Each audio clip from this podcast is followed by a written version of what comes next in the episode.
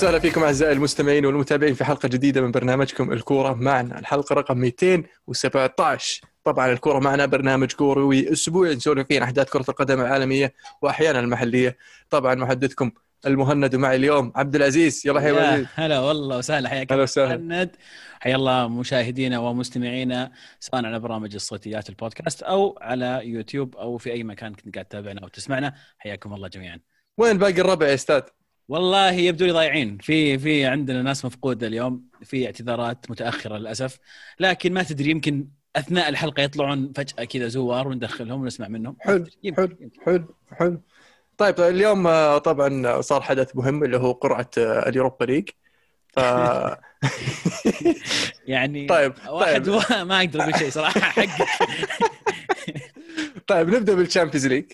شكرا League شكرا شكرا كويس بما إنك يعني متحمس وكذا حلو فقبل ما نبدأ بالقرعة ودك نسولف بالجولة الأخيرة لا الجولة الأخيرة صار فيها أنا أشوف. أنا أشوف إنه ضروري يعني كان في أحداث مهمة في في الجولة فعلا. الأخيرة وتستاهل فعلا. النقاش آه، في مجموعتين كانت لم تحسم بعد ولسه فيها وعليها اللي هي مجموعة ريال مدريد وإنتر ميلان اللي فيها شختار وجلادباخ طبعا آه، ريال مدريد فاز على جلادباخ وشختار وإنتر ميلان ما حد فيهم عرف يفوز على الثاني عشان يقدر يخطف البطاقة الثانية مع ريال مدريد. آه، في الأخير انتهى التعادل. آه، جلادباخ تأهل مع ريال مدريد. شختار راح ال Europa League والإنتر ودع البطولة. غريب بصراحة من إنتر. خيبة. امل يمكن خلينا نبدأ من الإنتر اللي كان يستطيع إنه يتأهل آه، لل- للدور الثاني من Champions League لكن حتى ما راح لل Europa League. طلع وصار الآن ما يشارك في أي بطولة أوروبية. راح يشارك بس في الدوري الإيطالي. خيبة أمل كبيرة بالذات إن الموسم الثاني لكونتي بالذات مع التعزيزات اللي سواها الإنتر في الصيف. أو خلينا نقول التشكيلة بشكل عام اللي موجودة أو متوفرة عند أنطونيو كونتي. أعتقد إنه خيبة أمل كبيرة جدا على الأقل على الأقل كان مثلا توصل دور 16 أو دور الثمانيه في, في ال Champions League. أعتقد إنه هذا راح يكون ضربة قوية ل خلينا نقول ال- ال- الحب تجاه كونتي الموجود الآن أو الرضا عن كونتي الموجود في في الإدارة الانتراوية لكن في نفس الوقت أخطر كونتي أعرفه هو كونتي فاضي للدوري. إيه، إذا فاز بالدوري بتتغير موازين ترى. خلي إذا فاز. أنا أقول لك أخطر كونتي هذا اللي يصير ما عنده إلا بطوله واحدة. تذكره مع اليوفي أول موسم تذكره مع مم. مع تشيلسي. إذا ما صار عنده إلا هالبطولة هالدوري ما يحتاج يلعب مباراتين في الأسبوع. هي مباراة واحدة في الأسبوع ألعبها. لعيبتي يرتاحون. سبع أيام كاملة هنا كونتي خطير جدا. فالآن ما يحتاج يدور ما يحتاج إيه. يفكر مين يلعب اليوم مين يلعب بكرة. عارف البست 11 حقين ال 11 هذول بيلعبون الأسبوع هذا. ما راح يغير إلا في حال إصابة ولا شيء ما شابه. بالضبط. فأنا كذا زادت احتمالية فوز ال- الإنتر بالدوري عندي أكثر من ما أول كنت متوقع يعني. الأسبوع اللي راح كنت تقول ها ممكن ميلان ها. لا لا لا ما لا لا لا ما قلنا لا ما قلنا لا صحيح. ولا عبد الله اللي كان يقول. عبد الله الظاهر عبد الله كان مصر على ميلان. أنا أتوقع بعد خروج آه، إنتر من Champions League وتفرغ كونتي والإنتر للدوري آم، ما عنده الا هالبطوله بالذات إنه ميلان يشارك في البطولة الأوروبية. وطبعا ريال مدريد في آه، 29 مشاركة في دور المجموعات في دور الأبطال 29 تأهل. آه، كان يعني قريب جدا من تحطيم رقم جديد. في أول موسم له ما يتأهل من من دور المجموعات ويتأهل إلى البطولة العظمى ال Europa League لكن ما فضلوا هم إنهم يلعبون في البطولة العظمى وقرروا يستمرون في بطولتهم النايمة. عموما مبروك للريال وجمهور الريال. آه، نتحدث عن المجموعة الأخرى المجموعة اللي اللي كان برضو فيها حسابات فيها وعليها اللي هي مجموعة آه، باريس سان جيرمان لايبزيج ومانشستر يونايتد. آه، المباراة اللي اللي كانت فيها حد السيف خلينا نقول مباراة مانشستر يونايتد ولايبزيج في ملعب لايبزيج في ألمانيا المانشستر يونايتد خسر ثلاثة اثنين. في مباراة يعني كانت سيئة جدا. التحفظ أولي للمباراة آه، كان في غير محله. آم، لاعب ثلاث مدافعين ويبغى على أساس إنه يحافظ على آه، نظافة الشباك في أول 13 دقيقة. مسجل داخل المرمى هدفين. توقعت أنا أن فكرة إنه يلعب ثل- بثلاث مدافعين إنه يغطي على أنجلينو إنه ما يعطيه الفرصة. ورغم ذلك أنجلينو في الدقيقة الثانية سجل هدف في الدقيقة 13 صنع هدف. وفي الأخير ما ما استفاد شيء تأخر في تغييراته تأخر في تبديلاته. غياب كافاني كان مؤثر. ال- التغييرات في الشوط الثاني كان واضح أنه يعني بدأ يركز على مباراة الدوري ضد السيتي لما لما سحب آه، شو اسمه وان بيساكا وليندلوف ودخل تونزيبي وفوسو منسا بس آه، في الأخير اليونايتد تأهل لل Europa League وش اسمه لايبزيج تأهل للدور 16 مهند اشرح لي شلون فريق يقدر يفوز على PSG ويفوز على لايبزيج بخمسة إذا غلطان. بعدين يخسر من باشاك شهير وبعدين ما يقدر يحقق تعادل حتى من من لايبزيج في مباراه الإياب.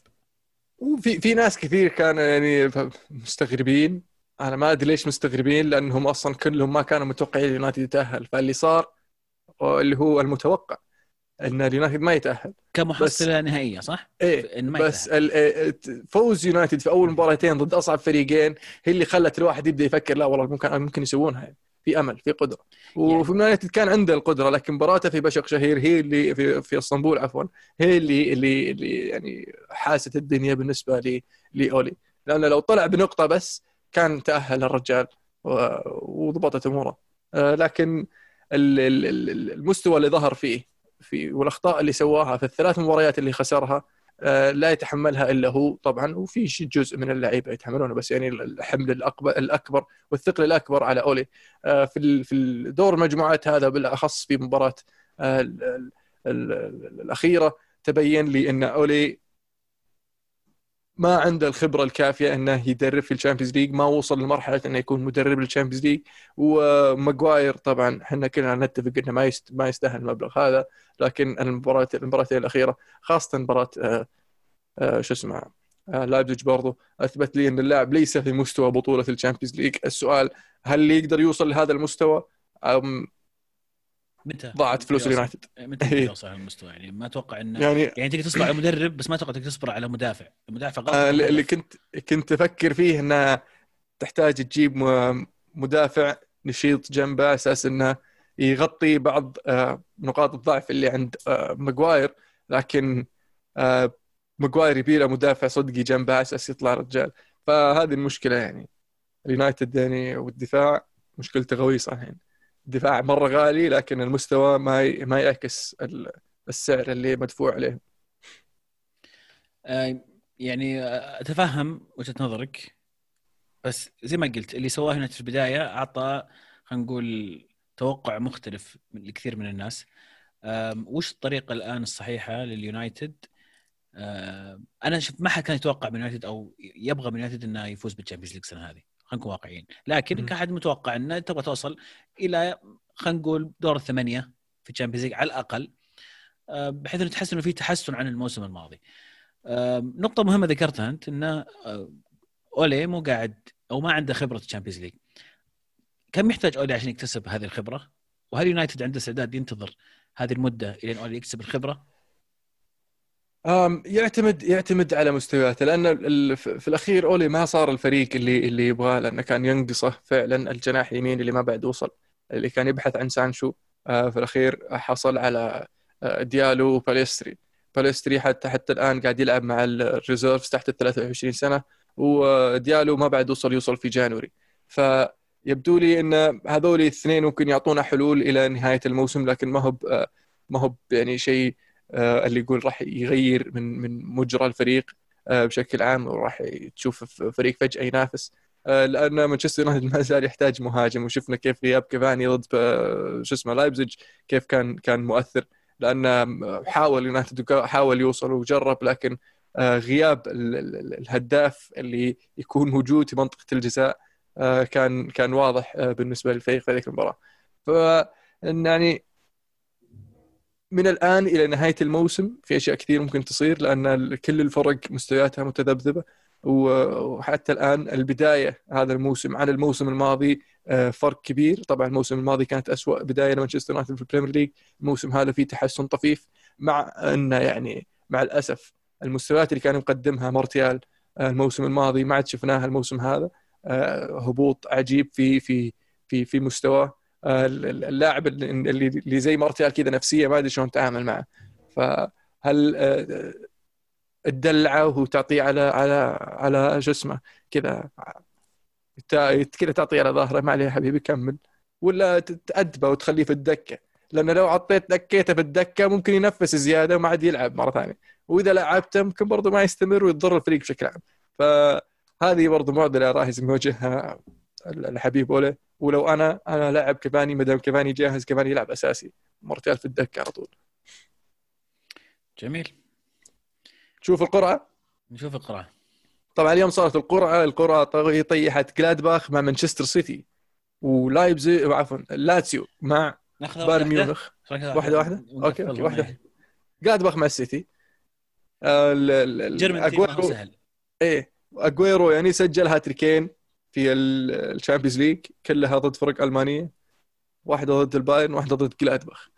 فيعني إذا كان أجويرو جاهز أتوقع انه يعني حظوظ ال German team راح تتقلص شوي. الملاحظ على السيتي الفترة الأخيرة دفاعهم في تحسن ممتاز. بعد معاناتهم بداية الموسم وما كان في clean sheets الفترة الأخيرة قاعد نشوف clean sheets للسيتي. في فرق في المستويات ودائما نتكلم أول ما تطلع القرعة في ديسمبر فرق شهرين عن ما تبدا المباريات في فبراير. فأشياء كثير ممكن تصير ممكن في إضافات شتوية ممكن في إصابات في تغيرات لكن مبدئيا ممكن الناس ترجع من الإصابة. يعني اي وتصير أجويرو مثلا. والفورم حقها يضرب عالي جدا. فعلا. فمن هنا إلين نهاية الموسم أو عفوا استكمال الموسم أتوقع راح يكون آه، آه، ما أتوقع كثير يتغير صراحة. أتوقع إنه لسه السيتي أقرب لكن ما راح يكون لقمة سهلة جلادباخ. في عندنا عندنا شخص يبغى ينضم لنا إذا تسمح المهند. مع إنه متأخر ولا ما نعطي وجه؟ إيش رأيك؟ لا ماشي على هالمرة. بس, بس أنا هالمرة بس هالمرة. إيه؟ يلا خلينا نشوف.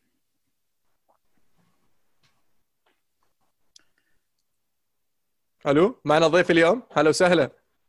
عارف بنفسك لو سمحت؟ هلا والله بالعيال أنا واحد جالس أنتظر الحلقة ورقدت وأنا أنتظركم. صوتك نايم مرة. بالله عاد حاولت أسخن أسوي الاصوات هذه تمارين الاصوات قبل ما اشبك بس ما أقل شوي. هذا لا ودق علي أنت وجهك بعد بدت الحلقة. يا أخي مرتاح مرتاح. قمت والقى مست كول منك ومن عزيز عرفت أنا لتري جالس هنا مزدح جنب الجهاز أنتظر. يقول لي عزيز تتوقع نام. أقول له لا لا ما لقيت يحترين الرجال. والله لتري جالس من خمسة ونص أتوقع جالس أنتظر. عبد الله المرة هذه أنا أول مرة تتأخر علينا إحنا مسامحينك لكن من تتوقع يتأهل جلادباخ ولا السيتي؟ آه ما قعدت أفكر بالسؤال هذا قبل يا عيال شيء مهم مرة المباريات ترى تلعب فبراير ما تلعب الحين. فيعني أتوقع إن وضع الفرق من الحين لفبراير مرة بيتغير. لو أتكلم عن اليوم I think مونشن جلادباخ بيسويها بيتاهل لكن عشانها في فبراير أتوقع كثير أشياء بتصير فأظن إن السيتي له الأفضلية. حلو.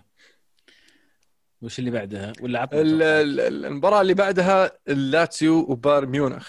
يعني آه، ما أدري شو أقول بصراحة. لاتسيو فريق مرتب ويستاهلون إنهم يستمرون بصراحة بس يعني تحدي صعب أمام البايرن يعني حامل اللقب هو الفريق الأفضل حاليا. فأتوقع ما فيها نقاش كثير. الفكرة هو إنه كيف راح يتعامل آه، سيميوني مع آه، عفوا آه، إنزاجي مع صحيح البايرن في هذه المباراة. سيموني إنزاجي صح إي أنا قلت سيميوني. سيموني إنزاجي. حلوة المباراة غريبة بعد لأن لازيو من الفرق الكويسة في الدوري الإيطالي. وأحس يعني بايرن طبعا يمكن أصعب draw جاء لاتزيو طلع لهم بايرن. لكن لاتزيو من الفرق ال tricky أحس اللي ممكن يجيب لك شيء مختلف شوي في الجانب هذا. مرة ثانية مباراة تلعب فبراير ترى في وقت كثير من الحين لين تلعب مباريات ال knockouts. ممكن ممكن لاتزيو ترى يسوي المفاجأة. بس في الأخير بايرن يفوز. بايرن يفوز. يعني ممكن يتفاجئ يعني يفوز 1-0 في في في روما بس إنه بيروح ينجلد 3 4 في الأليانز مثلا. آه، أتلتيكو مدريد وتشيلسي مباراة ثالثة مباراة حلوة جميلة فرق تقابلوا سبع مرات. كل فاز آه، بنفس العدد وتعادلوا بنفس العدد تعادلوا ثلاثة. طبعا كل فريق فاز مباراتين ف مباراة يعني فيها فيها وعليها وأتوقع يعني الأتلتي آه، شكلهم مرتب لكن ما زال المستوى يعني ما هو ثابت. وصعب أن أقول لك تصاعد بشكل عام بس التراجكتوري حقه على فوق يعني. بس انه في هبوط كذا بس انه قاعد يسوي كذا. قاعد نشوف رد فعل جمهور تشيلسي بعد. كانهم زعلانين مرة انه طلع لهم أتلتي. أحد يعرف ليش؟ لأن اتلتي فريق يخوف. اصعب اي من أصعب الأشياء اللي ممكن تجي الفريق تجي لك يعني ك كخيار إذا أنت في المركز الثاني أو أنت في المركز الأول يجيك أتلتي أتوقع من أصعب الفرق. فعلا. آه مجموعة أتلتي كان فيها بايرن ميونخ يعني ففي الأخير تقول أتلتي ولا بايرن ميونخ إذا بتاخذ واحد منهم يعني. طيب توقعاتكم؟ مين اللي بيدخل؟ أتلتي أكيد. أنا أتفق معك صراحة أشر اتلتي اي لكاعة اتلتي في ال Champions League لازم ترجح الكفة لصالح اتلتي آه، لامبارد وتشيلسي قاعد يسوون شغل ممتاز في الدوري لكن أعتقد إذا جت مباراة ذهاب وإياب وفريق مرة ثانية مرة ملكع زي اتلتي بتصير آه، بتصير شوي. بعد في صالحهم المباراة الرابعة للايبزيج وليفربول. مباراة الانتقام. انتقام ولا؟ انتقام وش؟ أنا وأخوي على ولد عمي يا. وأنا ولد عمي على الغريب. مين بينتقم من مين بس؟ ما فهمت. ها؟ مين بينتقم من مين؟ ليفربول يا شو اسمه ينتقم لليونايتد. ولا ما تمشي كذا اي الأمور؟ إيه صح. فايزين عليهم خمسة أنتم إيش تبون بعد؟ بس طلعونا لازم يطلعونهم. آه، طلعكم طلعكم أتوقع لايبزيج فريق كويس واللي يسوي لنا جزء من صراحة أداء رائع مع هذا الفريق ويستاهلون التاهل للأمانة. لكن أتوقع زي ما قال عبد الله الموضوع من هنا لفبراير راح تتغير. أشياء كثير راح يكون ليفربول أعتقد في فورمة أفضل من الفورمة اللي هو فيها الآن. وأتوقع لايبزيج يمكن يجيبون لاعب جديد. شو اسمه اللاعب حقنا المجري يا عبد الله؟ سوبوزلاي هو ده سوبوزلاي. سوبوزلاي سوبوزلاي سوبوزلاي. أنا متأكد إن نطقته غير كذا بس اصبر يصير مرة مشهور شوي بعدين يصلحونها لنا سوبوزلاي آه ليفربول على الاغلب على الورق. على الورق ليفربول. يا عيال ما أدري مو عاجبيني أنا ليفربول السنة هذه وما أحس بس الموضوع موضوع فورمة. الفريق أسلوب لعبه ما عاد هو مثل العام. النقص اللي قاعد يصير في الصفوف قاعد يأثر بشكل كبير على أداء حقه. ما أدري إذا فان دايك مثلا بيكون موجود من الحين لفبراير وما أعتقد إنه بيكون يرجع في الوقت. آه، بس ترى لايبزيج أنا بالنسبة لي في المباريات اللي شفتها الموسم هذا بالذات المباريات الكبيرة فريق صعب فريق مرة صعب. ولو كان في فريق بيقدر يضرب ليفربول بنفس أسلوب اللعب راح يكون لايبزيج. جميل.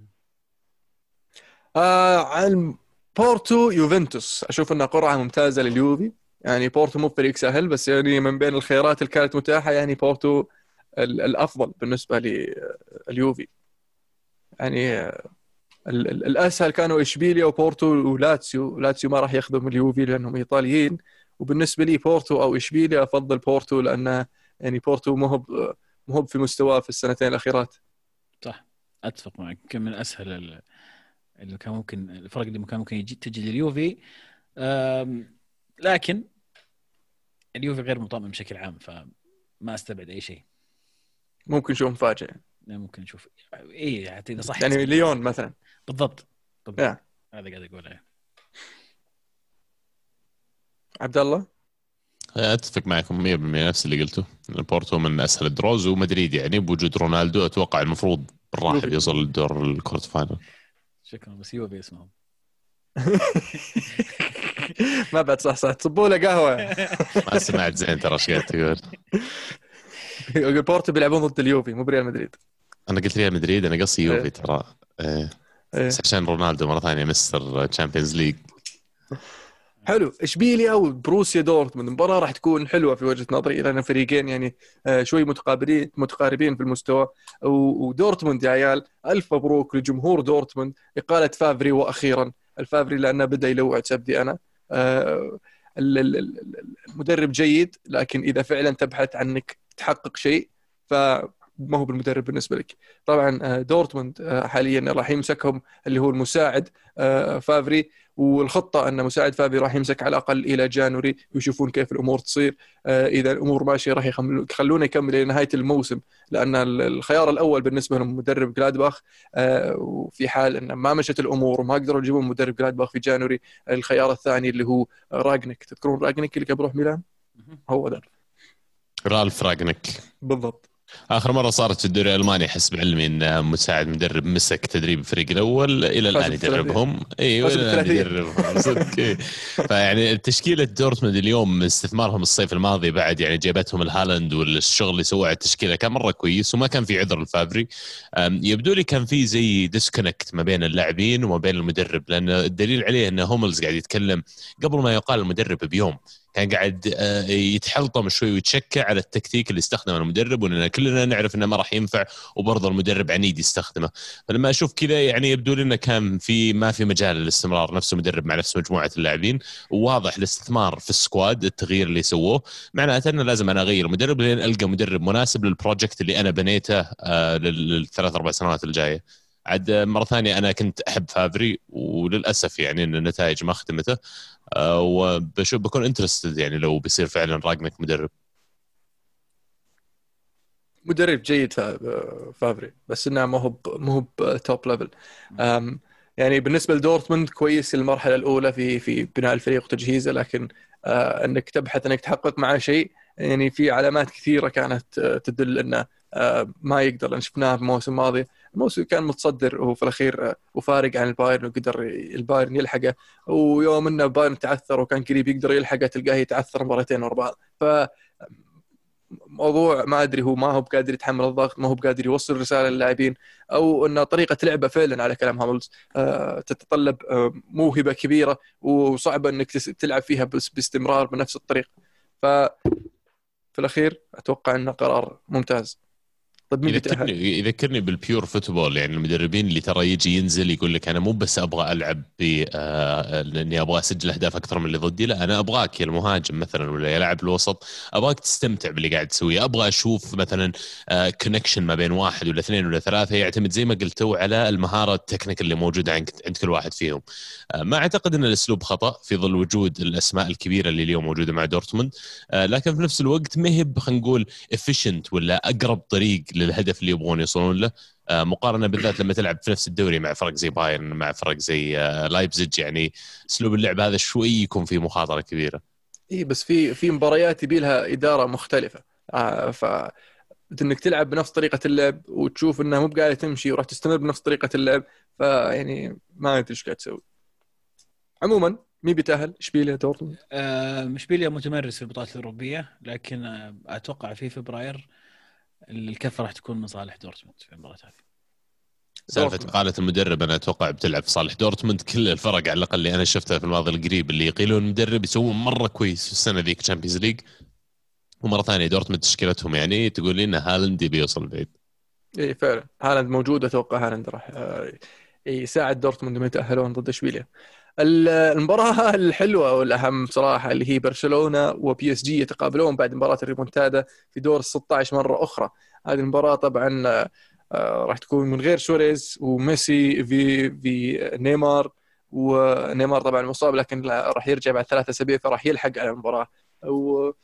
لكن بي إس جي يعني رغم إنه حاليا أفضل حال من من برشلونة لكن هل قادر أنه يتعدى مرحلة الضغط النفسي وال آه، والضغط الذهني في مباراة زي كذا؟ يعني أتوقع بي إس جي دائما يقدم مستويات جيدة في في في مباراة الذهاب ومباراة الإياب لسبب ما تجيه يجيه شيء ويتوتر وتهج لكن المرة هذه أتوقع لأن مستوى برشلونة الحالي ما هو مستوى تعودنا عليه من برشلونة الأسماء اللي عند بيرسونا يا إنها كبرت في في العمر صار أدائها ضعيف أو إنها شابة ما عندها الخبرة الكافية في المباريات الكبيرة هذه. أعتقد واجن ما زال بدري اني إن أحد يتوقع شيء دقيق من الآن لأن الموضوع بعد شهرين أشياء كثير ممكن تصير. لكن مبدئيا أشعر إن هذه المرة بي اس جي يستطيع أن يتأهل من هذه المباراة. هو المرشح يتأهل. برشلونة متهالكين مرة الاسابيع الماضيه يعني الموسم هذا تحديدا بعد سالفة ميسي وطلعته وما خلوه يطلع برشلونة مو نفس الفريق. بي اس جي فعلا برجعت نيمار الشهر الجاي ووجود already تشكيلة خلينا نقول اللي مستقرة لها فترة إلى الآن أتوقع لهم أفضلية. وكمان لهم دين على برشلونة ما بعد سدوه فيعني أتوقع هذا اللي بيكون أكبر حافز على أساس يفوزون باريس. ترشحون باريس يعني. يبدو لي باريس الأقرب فعلا. لكن برشلونة ما زال عندهم الأمل عندهم فرصه وعندهم ميسي ما ننسى. صح. المباراة الأخيرة أتلانتا وريال مدريد. مباراة أتوقع راح تكون ممتعة آه، لأن أتلانتا ما عندهم شيء يخسرونه ومدريد يعني مستواه شوي متواضع هذا الموسم. آه، مدريد في الأغلب راح يحسمها بالخبرة لكن أتلانتا ما راح يخليها تروح كذا بالبلوش. يعني أتوقع راح يحاول يسجل أكثر عدد أهداف يقدر يسجله. في كلام إن بابو جوميز يمكن يروح النصر بدال مرابط فممكن ما نشوفه ضد الريال. وهذا راح يكون في صالح ريال مدريد طبعا. وأتوقع لو تسأل مدريد إذا كان يبغون أتلانتا ما أعتقد كان خيارهم المفضل لأن أتلانتا من الفرق اللي تلعب كرة قدم مفتوحة مرة فيصير نسبة المخاطرة مرة ثانية عالية. لو كان في فريق من الفرق اللي خلينا نقول أضعف شوي ممكن تشطح ريال مدريد أتوقع بيكون أتلانتا. بيكون يعني interesting نشوف كيف زيدان يتعامل مع المباراة هذه لأن قاعدين نشوفه يخترع كثير في التشكيلات الموسم ذا وأعتقد إنك إذا اخترعت في مباراة زي أتلانتا وما زبطت معك بتدفع الثمن مرة غالي. آه، يمكن أتفق مع معاكم بشكل ومع علمه بالتحديد في موضوع إن المباراة يتأهل منها. ريال مدريد أتوقع لكن ما راح تكون سهلة راح تكون ممتعة وراح يتعبونهم جدا أتلانتا وما راح تكون مفاجأة بالنسبة لي لو قدر أتلانتا يخطف التأهل. حلو. ودي الإسباني؟ نثبتهم لا لا ما راح تتكلم عن يوروبا ليج ما راح تتكلم. عن يوروبا ليج لا لا ترى اثنين صرنا تو كان واحد كان واحد 1 في 1 ترى قبل شوي. 10 مباراة عندكم نص فرق. أكثر منك يا أبوي أكثر منك. عموما في ال Europa League مانشستر يونايتد راح يقابل آه، ريال سوسيداد مباراة صعبة وأرسنال راح يقابل بنفيكا برضه مباراة صعبة. الله يعينكم والله أنا أعتقد سوسداد أصعب المو متصدر فعلا. الدوري الاسباني زحف يعني. فبشكل عام مانشستر يونايتد أصلا يعاني ضد الإسبان. و شو اسمهم؟ رينجرز راح يقابل آه، أنتورب البلجيكي طبعا هذه المباريات المهمة بالنسبة لي. يعني ارسنال عشان عبد الله معنا كان ودنا نسولف في الموضوع شوي. كفو كفو واسطة بعد. بنفيكا بعد فريق مو بسهل يعني حاليا صاير اليوروبا league هو المتنفس للي يشجعون أرسنال الموسم هذا لأن التشكيلة اللي تنزل اليوروبا league مختلفة عن التشكيلة اللي تلعب في الدوري وتلعب مباريات الكأس. السنة هذه قاعدين نشوف كثير لاعبين شبان يشاركون مع أرسنال منهم ما تحضرني الحين نص اسماء ما بعد صح صح الظاهر. بس إن الزبدة يعني فرصة كبيرة بالنسبة لارسنال يسوون شيء بنفيكا صح إنه خصم صعب بس يعني في نهاية اليوم أنت فريق يلعب في ال Premier League هدفك تأهل ال Champions League المفروض ان بنفيكا ما ما يو- ما يوقف في وجهك. آه، بكون يعني متحمس إني أشوف البزران يكملون نفس ال run في اليوروبا ليج وأتمنى ما يقعد يرجع بعض الأسماء اللي يعني آم، تضيق الصدر خلينا نقول في الفريق الأول إنها تلعب في ال- الأدوار الإقصائية. حلو. الدوري الاسباني يلا. آه في الدوري الإسباني طبعا كان في ديربي مدريد بين آه ريال مدريد وأتلتيكو مدريد اللي فاز فيه ريال مدريد 2-0 آه سيميوني مسكين ما فاز على ريال مدريد في الليغا من متى؟ 2016 الظاهر يعني صار له فترة طويلة. آه وريال مدريد قدر يعني يعطيه أول خسارة له في الموسم في آه الليغا. وفوز ريال مدريد مفيد للدوري الإسباني بشكل عام. لأنه خلى المنافسة ما زالت قريبة. ما زال أتلتي ناقصه ناقصة مباراة وإذا فاز راح يزيد الفارق بينه وبين ريال مدريد. لكن آه، يظل آه، فوزه يعطي فرصة أكبر للمنافسة بين آه، وبين الأندية الثانية. لكن برشلونة اللي قدر يفوز بشق الأنفس ضد ليفانتي. برشلونة اللي يعاني في الفترة الأخيرة. برشلونة طبعا عندنا ضيف اليوم وده وده يسولف وودنا إحنا ناخذ رايه وناخذ نعطي معه نشوف نشوف وش وضعه.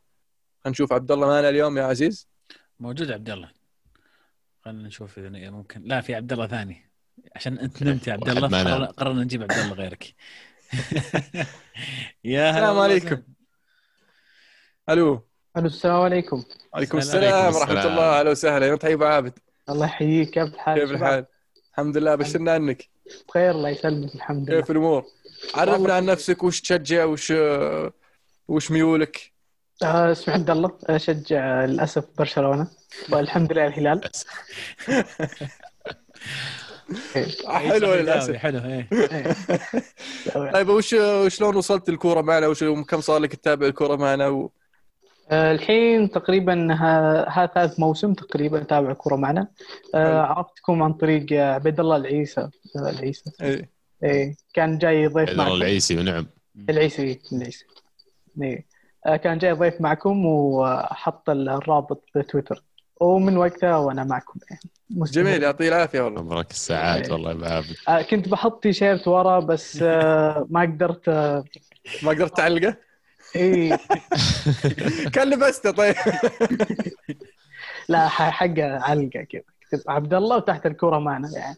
كلام. كبير. كفو والله كفو يصير اثنين.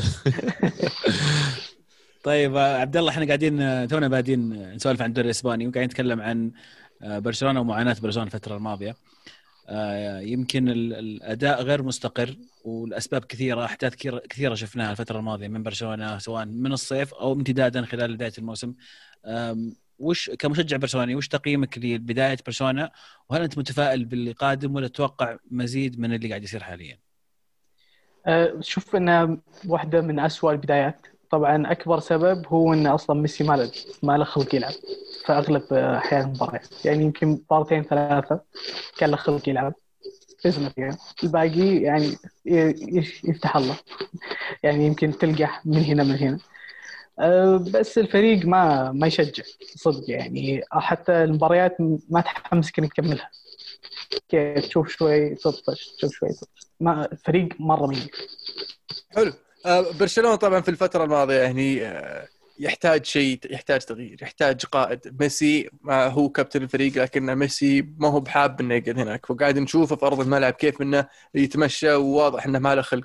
آه، الفريق يفتقد إلى قائد آه، ينتشر ال- ال- ال- الفريق ويقول له هذا طريقنا هذا اتجاهنا لازم نت... لازم آه، نتكاتف مع بعض. وفي وجهة نظري إن آه، كومان أنا ما أحط اللوم كله على كومان لكن كومان هو الحلقة الأضعف لأن إذا الفريق الفريق لازم يتغير فيه شيء. وطبعا الحلقة الأضعف اللي هو المدرب حاليا. آه، إيه. فهل هل تشوف إن تغيير المدرب آه، في في الفترة القريبة آه، في صالح الفريق أو من صالح برشلونة أن كومان يكمل على الأقل إلى نهاية الموسم؟ لا أفضل يكمل نهاية الموسم بعدين تعيد من جديد تبدأ من جديد. يعني تخليه هو بس كذا الموسم هذا للنسيان. تخليه تكمل فيه تجرب فيه. يعني بالصيف تغير مدرب تغير ثلاث ارباع اللعيبه يعني خلاص. إذا إذا برشلونة ما قدر يوصل لل top four ترى راح تصير يعني مشكلة. كل ما قدر يوصل Champions League شلون أبو عابد احب اسال أتوقع بعد الفيلم اللي صار ميسي بيقعد ولا بيمشي؟ آه، أفضل للكل يمشي. كلام عاقل والله. طيب آه، أبغى أسألك الحين خلص الموسم كومان استمر. وش النقطة من المدرب؟ وش تغير؟ وش ال وش تشوف الصفقات اللي المفروض يسويها الفريق العناصر اللي يجيبها والعناصر اللي يتخلى عنها؟ وصلنا لميسي واحد منهم. اي لازم إيه عندي كم واحد؟ الظاهر سبعة لازم يمشي. لازم يمشون. جميل. اي يعني ميسي رقم واحد. آه، بيكي ألبا أومتيتي بوسكيتس روبرتو كوتينيو. هذا لازم يمشي يمشون كلهم تقريبا. يعني ديمبلي يقعد؟ اي ما حد بيشتري. مين بيشتري حلو fair enough يعني يقعد يدفي يتدكى يلعب إذا محتاجين. إذا موجود جميل. طبعا. طيب مين بتجيب بدال السبعة هذول؟ في آه، في الشتاء يقدرون يجيبون هذا إيريك جارسيا يحاولون يجيبون. مدافع السيتي. السيتي. اي وفينالدو هذول خيارين ممتازة بالشتاء يا ممكن تجيبها.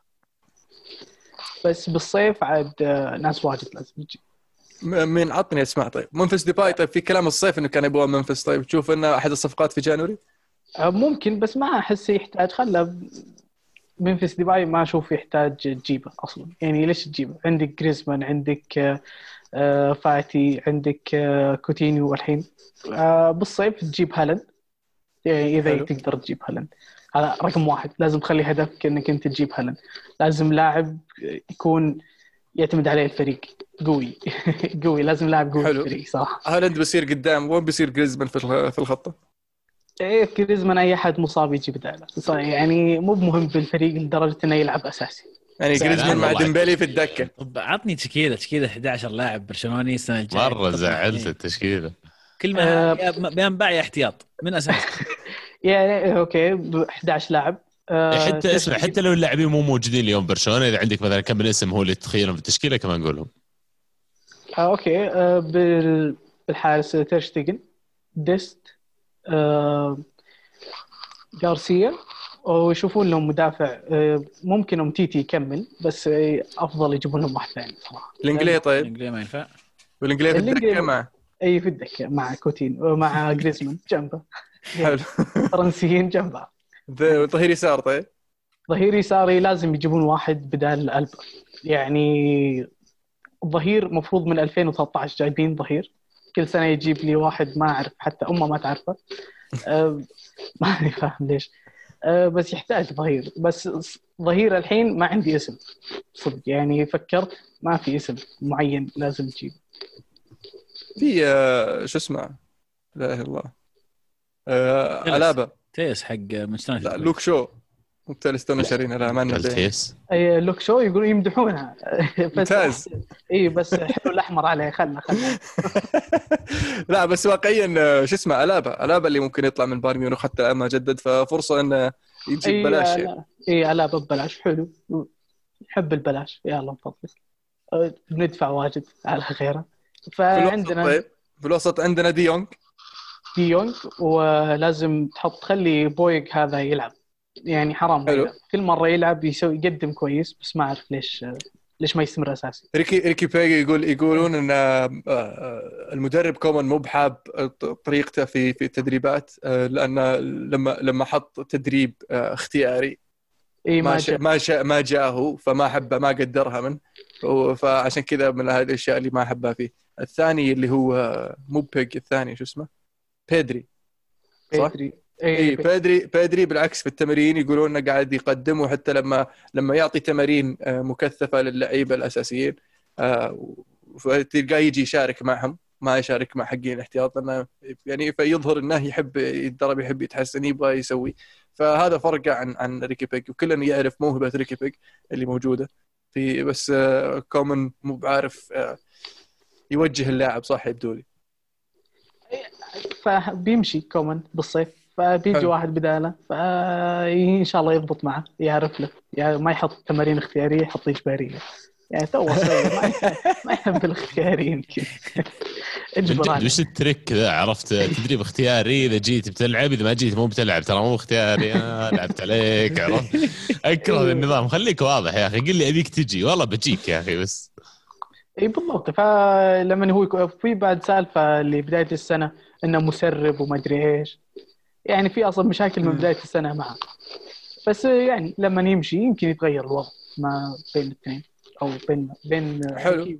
ريكي بيج وديونج باقي واحد فينالدوم قلنا صح؟ أي في فينالدو حلو. و- في الهجوم عندنا هالاند وأنسو فاتي هالاند أنسو فاتي واي واحد من الفرنسيين يلعب يمين يعني. يعني جريزمان أو ديمبلي اي موجود حلو. طيب السؤال الاهم مدرب.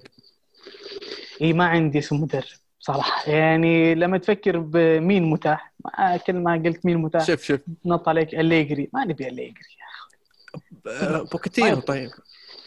ما يبي يجي. طيب هل هل أنت مؤيد لفكرة تشافي يدرب برشلونة؟ حتى مع السد مو فالح مرة صدق يعني. آه هذه المشكلة يعني. بس ما يقارن ما يقارن السد ببرشلونة يعني آه، تشافي قاعد أنا بالنسبة لي على الاقل أشوف إعادة لبعض الأشياء اللي صارت مع جارديولا واحد عارف النادي لعب في النادي legend أسطورة بيحترمون اللاعبين فاز بأشياء كثير. فيعني أحس لما تجي برشلونة مرة تجربة مختلفة تماما لكن أعتقد اللي بير- بيبقى مربط الفرس إن ميسي إذا مشى وجاء تشافي التحدي اللي بيكون أمامه مختلف تماما عن لو قدروا برشلونة يحافظون على ميسي. فما أدري إذا بيدخل الموضوع هذا في قراره. أتوقع فكرة إنه بنجيب تشافي عشان يقنعون ميسي يقعد. بس أنا عندي نقطة في في خط الوسط يا عبد الله إذا تسمح لي يعني آه التشكيلة اللي حطيتها رائعة ممتازة لكن خط الوسط فيه نقص شوي. إذا عندك ديونج وفينالدو اثنين ممتازين رائعين عندهم آه، الخبرة والمعرفة آه، والموهبة. آه، ريكي بيج ما زال إنه صح فنان بس إنه ينقص الخبرة. أنا أشوف إنه خط الوسط زي هذا. وإذا فريق طموح يبحث إنه ينافس على ال Champions League أو يفوز بالدوري الإسباني ي- يستحق world class midfielder لاعب ما نبي بوجبا. بطل كاس. قبل ياخذونه مدريد. الله. سبق لك سبق لك المقدمة يعجبني والله تعجبني. طيب يلا راح عليك بصراحة. إيه. يلا. ينفع ينفع المدريد جميل. يعطيك العافية أبو عابد شرفتنا اليوم وتشرفنا بوجودك بصراحة وشكرا على التشكيله. الفريق اللي أعطيتنا إياها. آه، حبيبنا. آه، وإن شاء الله نشوفكم آه، آه، من نجاح لنجاح أكبر. وانبسطنا يوم حولتوا لليوتيوب. شكرا آه، كورونا. نشوفكم الله يسلمك. يعطيك العافية يا سلام. مباركة والله.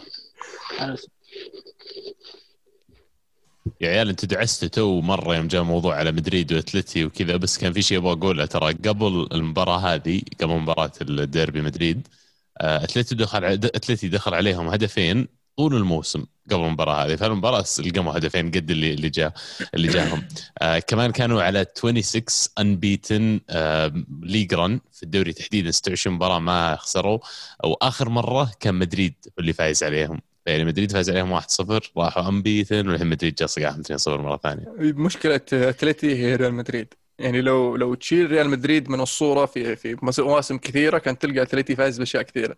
العقدة حقيقية يعني. عقدة الجار إيه. الأخ الكبير. نبدأ بالهاشتاج. هاشتاج كرة معنا. حلو. آه، هيثم من الهاشتاج يقول اشبيليا وجلادباخ ثم الأتلتي نقدر نقول ريال مدريد رجع للطريق الصحيح أو إنها شطحات زيدان في المباريات الكبيرة. ما أنسى ولا تنسون تكيلون المديح لمودريتش صاحب ال 35 سنة والذي يبذل مجهود واحد بعمره 25 سنة أو بعمر 25 سنة. آه، مدريد آه، رجع للطريق الصحيح ولا بس آه، قاعد يمشي صح؟ فما نبغى نستعجل على- حكم إنه والله مدريد وصل وخلاص بيفوز بال Champions League بيفوز بالدوري. آه، لأنه بعيد حتى الآن عن المتصدر ومشواره طويل في في في, ال Champions League فما زال عنده الوقت إنه يثبت لنا إنه فعلا الريال وصل. وفي ناس ال- البطولة الرابعة عشر في ال Champions League خلاص بدأوا الناس يعني ما شاء الله. طيب الباقي بعدين إيش رأيك؟ خلاص جميل. الدوري الإنجليزي. الدوري الإنجليزي طبعا الأهم شيء صار إن توتنهام تعادل مع كريستال بالاس وليفربول تعادل مع فولهام. وهذا في مسرح الدوري كله. طبعا وال- والمهم إن اثنينهم راح يتقابلون بعد بكرة وراح تكون مباراة يعني جميلة. لو تنتهي بالتعادل بعد اوف كلنا نكون مبسوط. إيه كل أحد قاعد يتعادل حتى إلا اللي حاط كين وسون وصلاح في ال- في, ال- في ال fantasy. طبعا يبغاها ثلاث ثلاثة. ما نمنع ثلاث ثلاثة. توني بقول ما إيه. يمنع. آه بس موضوعنا اليوم يعني ما راح نتكلم عن مباريات معينة راح نتكلم مثلا عن ليفربول. ليفربول اللي اللي صار له فترة قاعد يقدم مستويات رائعة ودائم يضغط دائم يسجل ودائم يفوز. حاليا هذا الموسم نشوف مستوى متذبذب آه، دفاعا نوعا ما متهالك حتى قبل إصابة فان دايك آه، ضعف في في في في خط الهجوم في بعض المباريات نشوفها. آه، آه، هل حان الوقت ل- ل- ل- لليفربول إنه يجدد الفريق؟ لأن يقولون ال- ال- ال- العمر الافتراضي للفريق من ثلاث إلى أربع سنوات وهذه السنة ال- الخامسة حاليا لهذا الفريق. السنة الخامسه نعم لهذا الفريق مع مع كلوب. فكانت في وجهة نظري الشيء المناسب إنك تسويه إنك تغربل الفريق. مثلا تطلع فيرمينو وتجيب آه، فيرنر. تطلع فينالدوم تروح تجيب لك آه، آه، هافرتس مثلا. ف يجيب لك اثنين دماء جديدة اثنين شاب شباب لسه عندهم ال- ال- الجوع والتعطش وتحقيق الألقاب وتحقيق ال- الانتصارات. فيساعد يشحذ هم باقي الفريق إنه لسه في طموح جديد دماء جديدة جاية. هل تتوقع هذا يا عبد الله أثر على على ليفربول هذا الموسم؟ هو صدق مو موضوع مرة شيق لأنه يرجع على موضوع التجديد لما اجدد هل أغير المدرب ولا أغير الفريق. وليفربول لو ترجع لبداية المشروع حقهم كان الهدف حقهم top four. طيب جبت ال top four وبنيت على ال top four بنيت لك فريق جديد جبت لك صلاح جبت لك فان دايك. تغيرت من فريق top four آه، شارك مرتين خلينا نقول في ال top four ورا بعض إلى فريق جاب ال Champions League وبعدين فريق جاب الدوري بنهاية بالنسبة لي ال- المشروع اللي مدته أربع سنوات. لما جت السنة الخامسه هذه المفروض الصيف الماضي فعليا الفريق جدد يا إما بتغيير مدرب ولا بتغيير لاعبين. مو أنا وياك نسولف قبل إنه يمكن موضوع تغيير اللاعبين عطله موضوع الجائحة اللي صارت. آه، لأن ما عاد تقدر تبيع اللاعبين حقينك بالاسعار اللي يجيب- يجيبون لك إياها في العادة فأثر كثير على آه، خلينا نقول الخطط حقت ليفربول. أنا أعتقد كان المفروض فعلا يبيعون ماني يبيعون آه، يبيعون كثير في الفريق على أساس يتركون مساحة لناس جايعين أكثر. المفروض حددوا لهم أو سبع لاعبين في التشكيلة الحالية هذول اللي راح يكونون العمود الفقري للفريق القادم. وأي واحد غير الستة سبعة هذا قابل للتفاوض عليه وقابل ان نبيعه طيب هل هل في إمكانية أن نشوف بر- ال- ال- ليفربول هذا الموسم آه، يفوز بالدوري؟ أو هل إذا ما فاز بالدوري ممكن نشوف غربله حقيقيه للفريق؟ تقدر تشوفهم يفوزون بالدوري. أتوقع انه ما زال الفريق آه، مرشح الأول بالنسبة لي في, في ال Premier League السنة هذه. أنا ما أنا ضد ال- الغربلة التامة اللي تقصف نص الفريق الأساسي كذا ضربة مو مو واحدة. بنص الفريق مو بنص الفريق إنك تشيل عناصر مهمة آه، بعض الناس تشوف انه صعب تتخلى عنها مثل مثلا ماني مثلا. تختار ماني تروح تجيب لك سانشو مثلا. أو تبيع ماني وفيرمينو تروح تجيب لك سانشو وفيرنر مثلا. هذا أتكلم إذا- عن الصيف الماضي مثلا. إيه. آه هذه لاعبين مهمين ما حد كان يتوقع إنه يصيروا يصير شيء زي كذا بس لو غيرت هذا التغيير ممكن تشوف شيء آه مختلف. ولا؟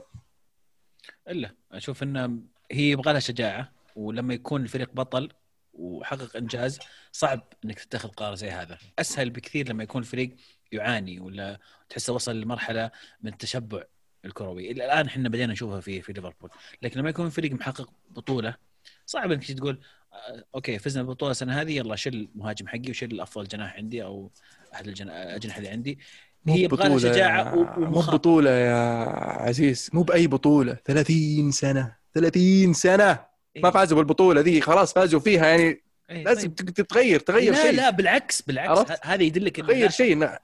مو بس بطولة بطولة مرة كبيرة. لا من الجنون إن فريق جاب البطولة اللي انتظرها من 30 سنة والسنة اللي قبلها جايب Champions League وأجي أنا وأقول تدري شيل المهاجم شيل الجناح شيل ذا خلينا نغير يلا خلينا هذا شوف فيرمينو ما حد يستفيد منه لا هو بيسجل ولا بيصنع قاعد يتحرك على غير سنة. الحين سهل طيب ليش. ليش ما مشاه؟ لا مو مو بسهل. هذا هذا أنا قاعد أبو شامسي أبو شامسي. تعال أبو شامسي وينك؟ تعال. بالله ما كنا نسولف أنا وياك يقول لك ذاك اليوم ان ان إن حان الوقت ان إن فيرمينو يشوف له بديل. أوف والله طلع ال draft. أتمنى لا أتمنى إنك طلعته من ال draft لأن إذا لسه عندك في ال draft يعني عيب طلعت أنا وفي واحد ثاني شاله شو يقول طلع طلع إيه، واحد. ثاني الله. شوف فيرمينو أنا لي احترام للاعب هذا للإضافة الهجوميه اللي يقدمها للفريق والتكتيك بس هل اللاعب فعال من ناحية تسجيل أهداف؟ ما أشوفه كثير، هل اللاعب فعال القدر. من ناحية صناعة الأهداف؟ ما يحتاج فعلا صح ما يحتاج، ليش؟ لأنه يترك المساحة لصلاح وماني. إنهم يسوون شغلهم، فوجوده في الفريق مهم. ناس كثير ما يقدرونه يشوفون إنه ممكن يسوون upgrade عليه، صح ممكن تسوي upgrade عليه بس بالمقابل بتخسر الفعالية اللي يعطيك إياها من ناحية فتح المساحة. والسلام عليكم. إي طيب هو يعني هذا يرجع لنقاشنا إنه هو ما أتكلم عن تهديفيا ولا assist ولا ما الاشياء هذه أتكلم عن هل من السهل إنك تتخذ قرار بعد ما الفريق يحقق الدوري وقبلها Champions League تقول تدري تعال أنا بشيل فيرمينو وبشيل ماني وبشيل آه، لاعب ثاني في الوسط كذا مميز ما أدري هندرسون ولا هو وبعدين أقول بجيب غيره. كذا. مو بسهل طبعا مو بسهل. بس يعني. القرار الصح في كثير من الأحيان ما يكون القرار السهل. وبعدين في الكورة كلنا عارفين يا عيال مو بشيء يخفى عليهم. فما بالك الناس اللي يديرون أندية يعني هم اللي شغالين day to day عارفين التجديد هذا لازم. لكن أنا أتخيل جا الصيف أنت إذا إنك تدير ليفربول بتقول مثلا ماني المفروض يجيب لي أقل شيء 80 مليون pound ولا 100 مليون pound جيت أنا في السوق نزلت. ما حد مستعد فعليا أصلا يشتري ماني وما راح يشتري إلا لو عرضته 50 60 يعني أتفهم ممكن إنه يقول okay أنا عندي فريق بطل خلني أحافظ عليه لأن أشوف الدنيا وش متوجهة عليه. وعلى اساسها أشوف أسوي التغيير. لكن المشكلة إن كل ما يعاني ليفربول أكثر كل ما تنقص كمان القيمة السوقية للاعبين أكثر وكل ما يمكن يصير أصعب على ليفربول إنه يسوي التجديد هذا اللي نتكلم عنه. حلو. آه، النقطة الثانية شيفيلد يونايتد يا عيال، شيفيلد يونايتد بعد المستوى الخرافي اللي سواه فاجأ العالم كله وكان قريب من إنه يتأهل Champions League قبل التوقف اللي صار في نص الموسم. حاليا 12 مباراة نقطة وحيدة فقط. وش صار في في في شيفيلد يونايتد؟ هل هل فعلا آه، رحيل هندرسون أثر عليهم هذه الدرجة؟ هل حان وقت تغيير مدرب؟ هل الفرق الثانية كشفت آه، طريقة لعب المدرب وحان الوقت التغيير هل آه، الفريق يحتاج تجديد دماء في في في January. إحنا تناقشنا في الموضوع إنه يحتاجون مهاجم. آه، جابوا مهاجم شاب كويس شروه من ليفربول بدفعوا عليه 20 مليون. اللاعب ما يستاهل المبلغ هذا ولا راح يساعدهم يسوي النقلة اللي يحتاجونها. فوش الحل في في في شيفيلد يونايتد؟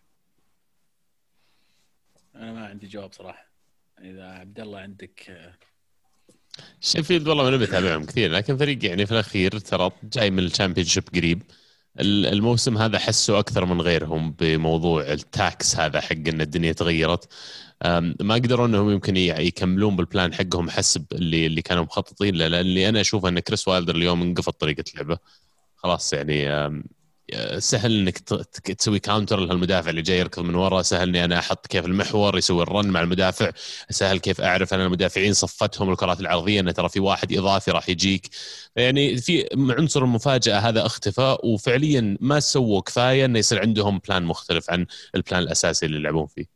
أنا أشوف إنه حان الوقت إنك تشيل آه، كريس وايلدر وتروح تجيب لك واحد محنك. واحد مثل بيج سام ولا توني بيولس واحد تعرف إنه بيضمن لك البقاء لأن الفارق قاعد يتسع وإذا ما تحركت الحين أتوقع يعني راح تضمن آه، هبوط الفريق مبكرا. للأسف فعلا النتائج هذه ممكن تخلي كريس والدر أول واحد يقال لكن اللي بقوله إنه مو على كل حال ترى الناس شيفيلد موجوده عندهم الامكانيات إنهم يغيرون أسلوب اللعب. يمكن الناس القريبين من النادي يشوفون إن كريس والدر ما زال الشخص المناسب لكن الموضوع ينتظرون ليناير على أساس نقدر ندعمه ولا نجيب لاعبين معينين هو اختارهم بالاسم على أساس إنه يقدر يقدم شيء مختلف. ننتظر ونشوف إيش يصير في يناير يعني. حلو. الموضوع الثالث طبعا هو ارسنال بما إنك يا أبو عابد موجود كنا بنكنسل الحلقة يعني مو بالحلقة كلها بس أوف، الموضوع هذا يعني انك ما جيت بس كويس إنك جيت لأن نبغى نسولف عن ارسنال وش صاير فيهم يا عبد الله يعني. والله الفريق- فعلاً الفريق فعلا قاعد يلعب بانتظام وشفنا بخطوط مت- متقاربة وفعلا آه، انضباط تكتيكي لكن الغياب ال- صناع الفرص غياب صانع اللعب خلف المهاجمين آه، غياب آه، ال- الفعالية الهجومية غياب أوباميانج عن التهديف كل هذه أشياء قاعد تلعب في نفسية اللاعبين وقاعده تخ- تخرب عليهم فحتى ال- ال- في كلام انه في مشاكل بين اللاعبين وإن ديفيد لويس وأرتيتا حاليا ما ما يتكلمون مع بعض فالموضوع يتوسع ليس مجرد داخل الملعب فأشياء ديفيد خارج لويز الملعب. ومين معليش؟ أرتيتا. وشفنا المباراة اللي راحت ما شفنا أرتيتا عفوا ما شفنا لويز يلعب في آه، مباراة بيرنلي. ال- ال- ال- الفريق فيه نوعا ما كذا تحس إنه مشحون. آه، شاكا آه، انطرد بعدين أوباميانج سجل own goal بعدين النني بغى ينطرد. ففي في في أشياء يعني ما ندري عنها ما أدري إذا أنت تعرف عنها. ما يلعبون كفريق المو أنا لما أجي أشوفهم في الملعب أول شيء اليوم أرسنال مركز 15 لأن الظاهر خمس وست مباريات ما فاز الفريق. الأداء تعبان مرة مو بس ما فاز ما سجلنا إلا جول الظاهر في الفترة الماضية. هذه كلها هدف واحد يعني على فريق. المفروض إنه معروف كرة قدم هجومية. الآن نجي على موضوع غياب صانع ألعاب ولا غيره. وفكرت بالموضوع هذا كثير. صح غياب صانع ألعاب يخليك فريق مثلا ما تقدر إنك تكون توب تيم وتنافس على ال Champions League والدوري. لكن فعليا أنت في مركز ال 15 هذا أكبر من مجرد صانع ألعاب مو موجود.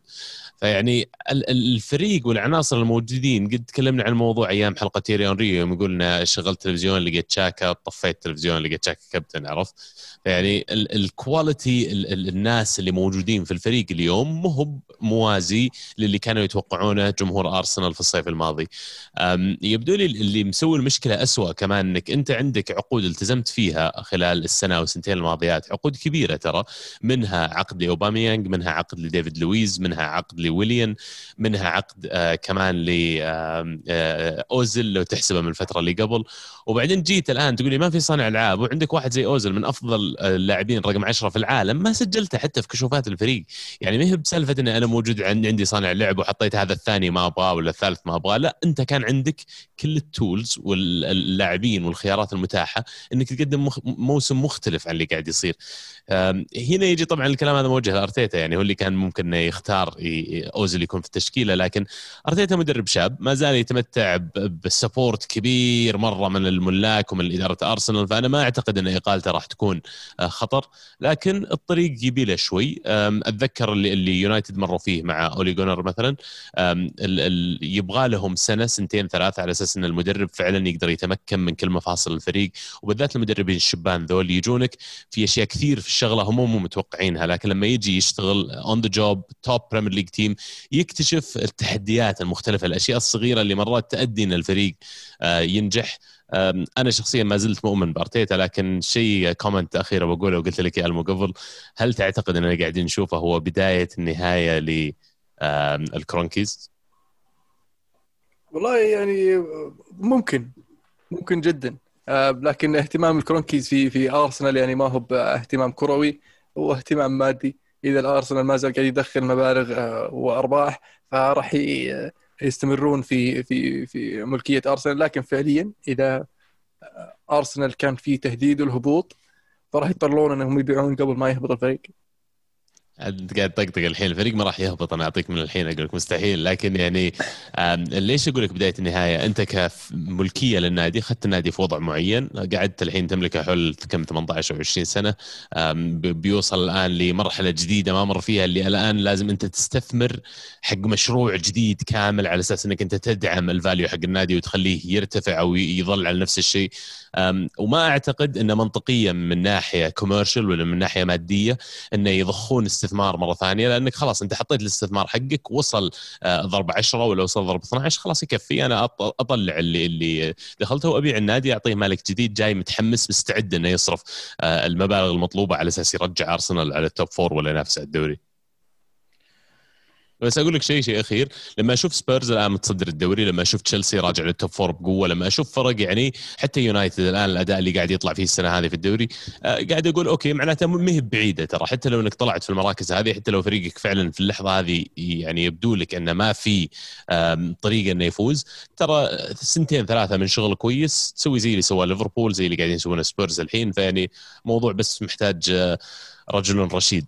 تستمر مع أرتيتا طيب؟ أعتقد إيه يعني ما في فائده إنك تقدر تغير مدربين. طيب إذا تستمر معه لازم تدعمه في January من بتجيب لاعبين؟ ما تقدر تجيب فعليا مو بس تدعمه تدعمه إنك أنت اشركت في القرار. أنت اشركت في قرار لويز وقرر اشركت في قرار ويليان وقرر أوباميانج وقرر فمعناته أنا قاعد أمشي معه. الآن نشوف هو إيش بيسوي على المدى الطويل. عوار هو ما جاء عوار. جاه بارتي. بس كان يبغى عوار هو كان يبغى واحد يعني creative واحد يصنع. بارتي ممتاز دفاعيا. لو جبت عوار وهل لعبت بارتي وعوار؟ خلاص النني وشاكا ما تشوفهم. مو شرط إن ترى كل اللاعبين تجيبهم في صيف واحد ولا في سنة واحدة ولا في صيف و January يعني هذا من الخيارات طويلة الأمد. أي لاعب تجيبه أحرص بس إنه يكون بالنسبة لي تحت ال 24 سنة عشان على الأقل يعطيك خمس ست سنوات قادمة تقدر إنك أنت تجمع فريق وتبني عليه. آه سوبوسلاي واحد من الأسامي اللي أبغى أشوفها. عوار دفنتلي اسم ثاني. لكن مرة ثانية أذكركم بأوزيل اللي موجود ما تسجل. ترى يمكن هو اللي يكون الحل في يناير على ما يجي الصيف أصلا وينتهي عقده ويصير عندك مجال كبير في ال wage budget إنك تجيب لاعب آخر. يقال إن اوزيل اتفق مع فريق تركي.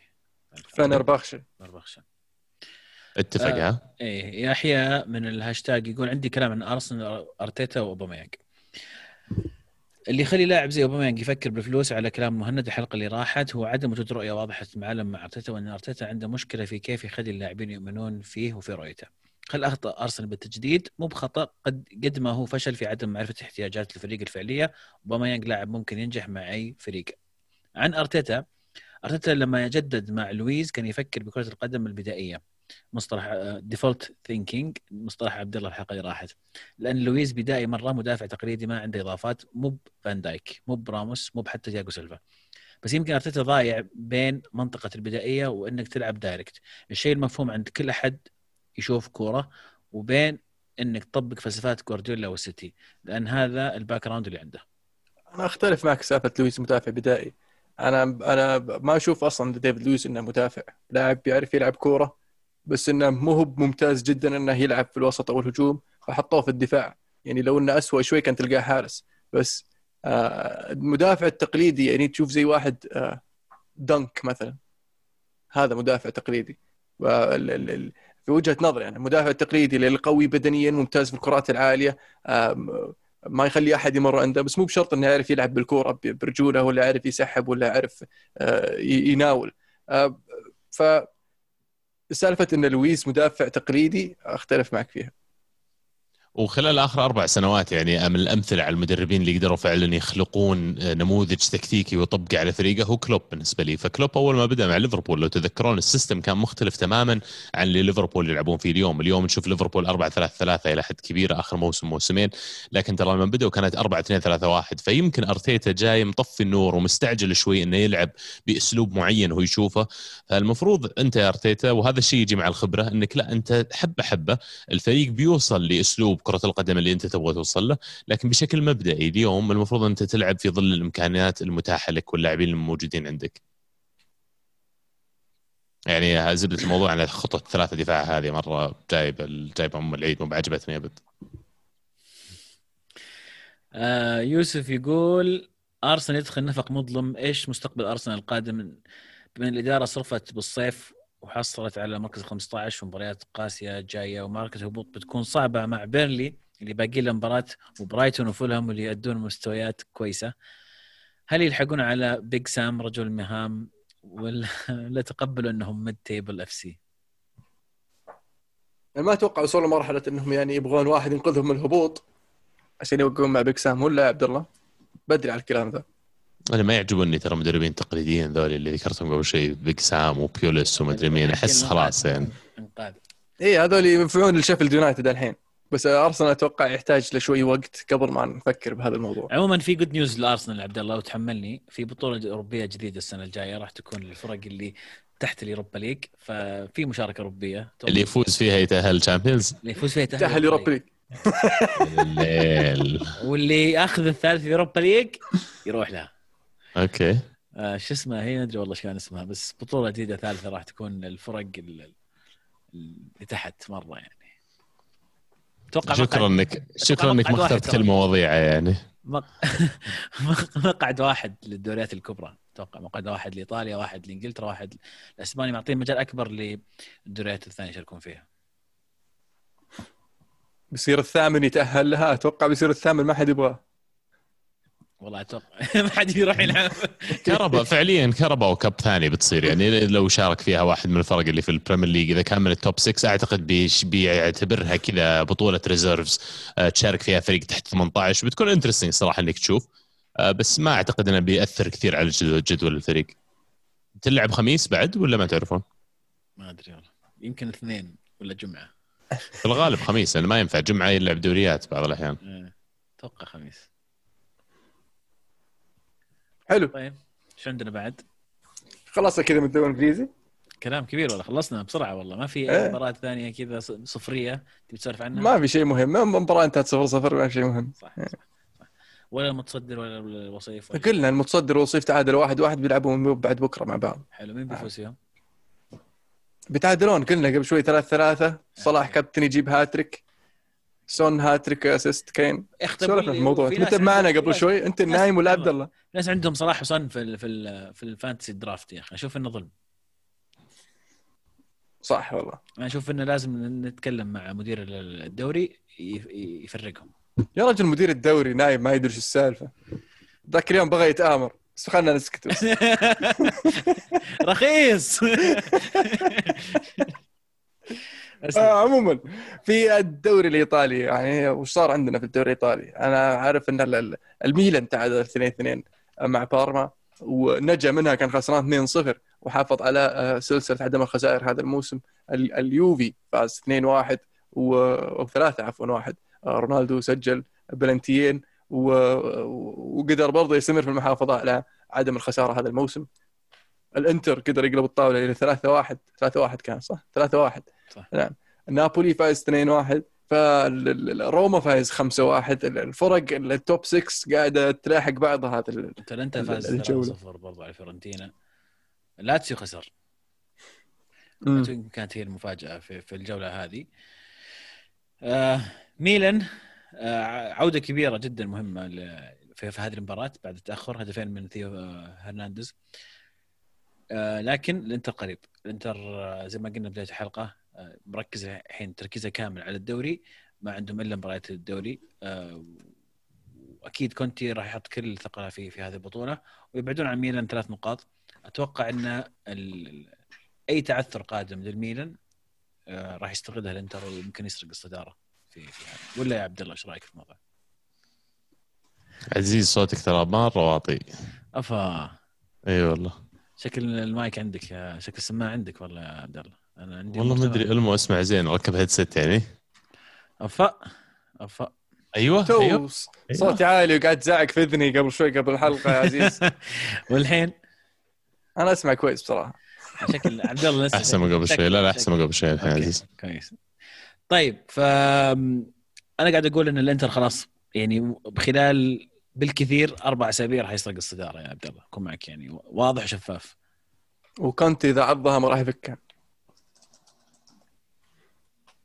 عبد الله يمتنع. جاك العلم يا أبو عابد. عبد الله يمتنع عن الإجابة يبدو والله يعني مو على امتنع بس قاعد كانكم قاعدين تتكلمون عن إنتر ثاني يعني إنتر صح قاعد يسوي كويس في الدوري بس بالنسبة لي مرة ثانية ال- ال killer instinct هذه مو موجودة. كونتي ما زال معبط على أشياء معينة يعني ومسكين إريكسن قاعد يدفع الثمن. آه، لاعب معاهم الشوط الأول مهزومين 1-0 يوم طلع قلبوها ثلاثة فيعني معناته إنه في المستقبل القريب ما راح نشوفه كمان يلعب. أتوقع؟ بي... أتوقع بيطلع يعني في يناير. بعدين عندك لاعب زي باريلا ما تحتاج إريكسن عندك سينسي سينسي ترى عقب الاصابه هو مو قاعد يضبط بصراحة مسكين. أنا النقطه حقتي إن أسلوب لعب واحد ما يتغير عند كونتي وما أعتقد إن هذا الأسلوب يكفي تجيب الدوري بس هذا اللي قاعد أقوله. أنت اللي فاتك آه، النقطة اللي ذكرها عزيز انه كونتي إذا ما عنده إلا الدوري يصير يعني يجمع نقاط كثير. يروق عرفت؟ إيه يصير يمخمخ على الدوري. لأنه ما ما يصير عنده سالفة تدوير ريح هذا عندي مباراة يوم الثلاث ثم ريح هذا عندي مباراة يوم الأحد هذا كله. أحد سبت يلعب. ما فاتتني السالفة بس انه برضه في نفس الوقت يعني كونتي مو هو بلحاله هو اللي يلعب مو هو اللي يجمع نقاط عرفت؟ بس لأنه فريق كامل عنده أنا مو عاجبني الفريق بشكل عام يعني هم مرة مبسوطين بلوكاكو. لوكاكو ما أدري من اللي قايل من المصرح الأسبوع هذا إن لوكاكو لو مو معضل وقوي ويطق ترى يعني ما أقل من عادي اللاعب. كسانو أم، كسانو أنا مو مقتنع من تشكيلتهم يعني. كسانو شاطح كسانو الظاهر. كاسانو اللي قايلها. والله الظاهر يعني كسانو كاسانو مسفل لا في- في- ما أدري يا كسانو يا فييري كانوا إيه كانوا يتناقشون. بس في في نقطة ترى في حقيقة اللي قاعد يقولها فعلا لوكاكو مو بتكنيك اللاعب المهاجم اللي يعني يجي على بالك. لوكاكو track field bully يسمونه. واحد آه سريع واحد يضرب واحد جسدي جسماني. لكن يعني أنا أحس إن حطت لوكاكو في المركز اللي هو يلعب فيه مع إنتر قاعدة تاخذ من بعض اللاعبين اللي أنا بالنسبة لي كانوا هم ال essence of إنتر خلال السنتين الماضيات منهم لوتارو مارتينيز توقعت إن مستواه يرتفع بجية لوكاكو لكن اللي صاير إنه السنة هذه بالنسبة لي على الأقل لوتارو نجمه آه، أقل سطوع من السنتين الماضيات إيش رأيك يا المو؟ والله أنا يعني ما زلت مس- مصر إن إنتر كونتي راح يفوز بالدوري يعني ال fluke حق ميلان راح يطفى قريب يعني ما راح يسوون ليستر ميلان توهم صح؟ إيه. كانوا مهزومين وقدروا يطلعون بالتعادل فعلا. ضد بارما يعني بالنسبة لي مرة ثانية هذه الأشياء هي الأشياء الصغيرة اللي تحدد أنت فريق تقدر تروح all the way ولا لا. إذا أنا مرة ثانية قاعد ترجع من إنك تكون مهزوم وتطلع بنقاط من مباريات شيء إيجابي مرة وشيء كبير حتى لو إنه كان بارما قاعد تلعب away فيعني مرة ثانية ميلان أنا إلى الآن أدعمهم إلى الآن أنا أحس إنه أقرب فريق ويستاهلون. الصراحه قصة ودك تشجعها يعني. بايوس يقول لا زال عندي أمل قوي إن اليوفي يقدر يحقق الدوري رغم السوء الإداري بالفريق، الارقام تقول إن اليوفي أقل فريق استقبل استقبل اهداف مع فيرونا حتى آخر جولة زائد صفر خسارة، معاهم موراتا يقدم مستويات حلوة يقدر يشيل فيها الفريق مع الدون، اليوفي حاليا أفضل من بداية الموسم من وجهه نظري. وش رأيك بكلامه عزيز؟ آه، في. بوادر في بوادر إيجابية تحسن بسيط مرة بالذات يمكن الدفعة المعنوية اللي جت مع الفوز على برشلونة برشلونة الفوز فوز كبير فوز على برشلونة في الكامب نو. ولكن في نفس الوقت آه، ما هو برشلونة اللي متعودين من يعني إن هذا برشلونة ال- ال- العادة. برشلونة مختلف جدا آه، ومباراة تحصيل حاصل نوعا ما كانت آه، رغم إنه كان يعني المنافسة الوحيده فيها اللي هي الصدارة. فيمكن دفع معنوية جيدة لليوفي. شفنا أيضا بوادر إيجابية في مباراة جنوا ولكن جنوا أيضا الموسم هذا ما هو جنوا اللي تعودنا عليه الفريق المزعج. لكن المهم لليوفي إن الفوز يجيب فوز وعقلية الفوز تبدأ تتكون عند اللعيبه بشكل أكبر والمعنويات تتحسن. ف وأيضا أتمنى إن كل ما زدنا عدد مباريات البيرلو كل ما تعلم وعرف وش الخطة اللي فعلا يبغى يلعب فيها وتشكيل النهائي يبغى يلعب فيها. إلى الآن أشوف توظيف لعيبة في أماكن شوي آه، غير منطقية ولكن ننتظر ونشوف وش بنحصل النهائي منه. والتحسن في المستوى هذا بالنسبة لي بعد يعني يتزامن مع ان رونالدو متفلت فيعني برضو ما أدري إن هل الفريق قاعد يقلش ولا رونالدو قاعد يسوي رونالدو اللي أبغى اسالك عنه عزيز اني أشوف ديبالا من تالي كأنه واصل لنهاية المشوار مع اليوفي قاعد أشوف أخبار كثير على إن آه، يوفي يفكر يبادله بوجبا مثلا. آه، فريق ثاني إنه يجي على بالي إن ديبالا بيكون perfect في أتلتيكو مدريد. فيعني أحس إن نهاية ديبالا اقتربت. وكيف يجي موضوع إن ديبالا مثلا تمشيه؟ ورونالدو أنت عارف إنه يعني في الغالب إنه ما عنده الكثير باقي يمكن موسم زيادة موسمين بالكثير. فكيف تشوف هذا ال- التغيير في اليوفي يصير؟ المستوى اللي قدمه ديبالا خلال السنة هذه والسنة الماضية ما هو بمستوى يعني يخليك تبغى تخلي اللاعب عندك. تشعر أنه وصل إلى مرحلة أنه صار ضايع نوعا ما. مركزه غير واضح لا للمدرب ولا له هو. فدائما إضافته في الفريق ضعيفة جدا. ومكسب أكبر إنك تبيع ديبالا في الصيف من إنك تبيع مثلا رونالدو. أتوقع إنك راح تجيب مبلغ من من ديبالا يمكن رونالدو ينتهي عقده وتضطر أو باقي موسم على نهاية عقده وتضطر إنك. جانوري. اي بسعر بسعر رخيص. في جانوري. إيه. شفت؟ آه، نسوي وياكم زي ما سويتوا مع برشلونة وآرثر وبيانيتش حلو. إيه. تش- تشترون بوجبا ب 95 إحنا نشتري ديبالا ب 85 كلنا مبسوط يا أخي يا أخي ليش ليش كذا أنت؟ بس عشان يصير يعني قل 95 95 قضينا. لا لا لا لا يا حبيبي لا تقعد تلعب علي أنت. أنت شاري. ديبالا ب 30 شاري بديبالا 30 اشتري ب طيب. 85 جاك ربح ما- ما- 125% أنا الربح حقي بس صادق ترى، 2% ماك شغل ربح حقي 2%. ما ما بعد فلوسك. أنا أقول لك أنا أقول لك win win. نطلع كلنا win win. انت دافع؟ على بوجبا أنا 15% أنا باخذ من يد أنت 10% واحد. 10 مليون دافع على بوجبا. إيش تبي؟ إيش تبي أحسن من 10 مليون؟ راس براس واحمد ربك. غير كذا. نتناقش فيها بعدين نتناقش فيها بعدين. اسمع نعطيك ديبالا وبونوتشي وعطنا بوجبا. بس. والله أشيل بنوتشي بصراحة يعني معلش أحسن من اللي عندنا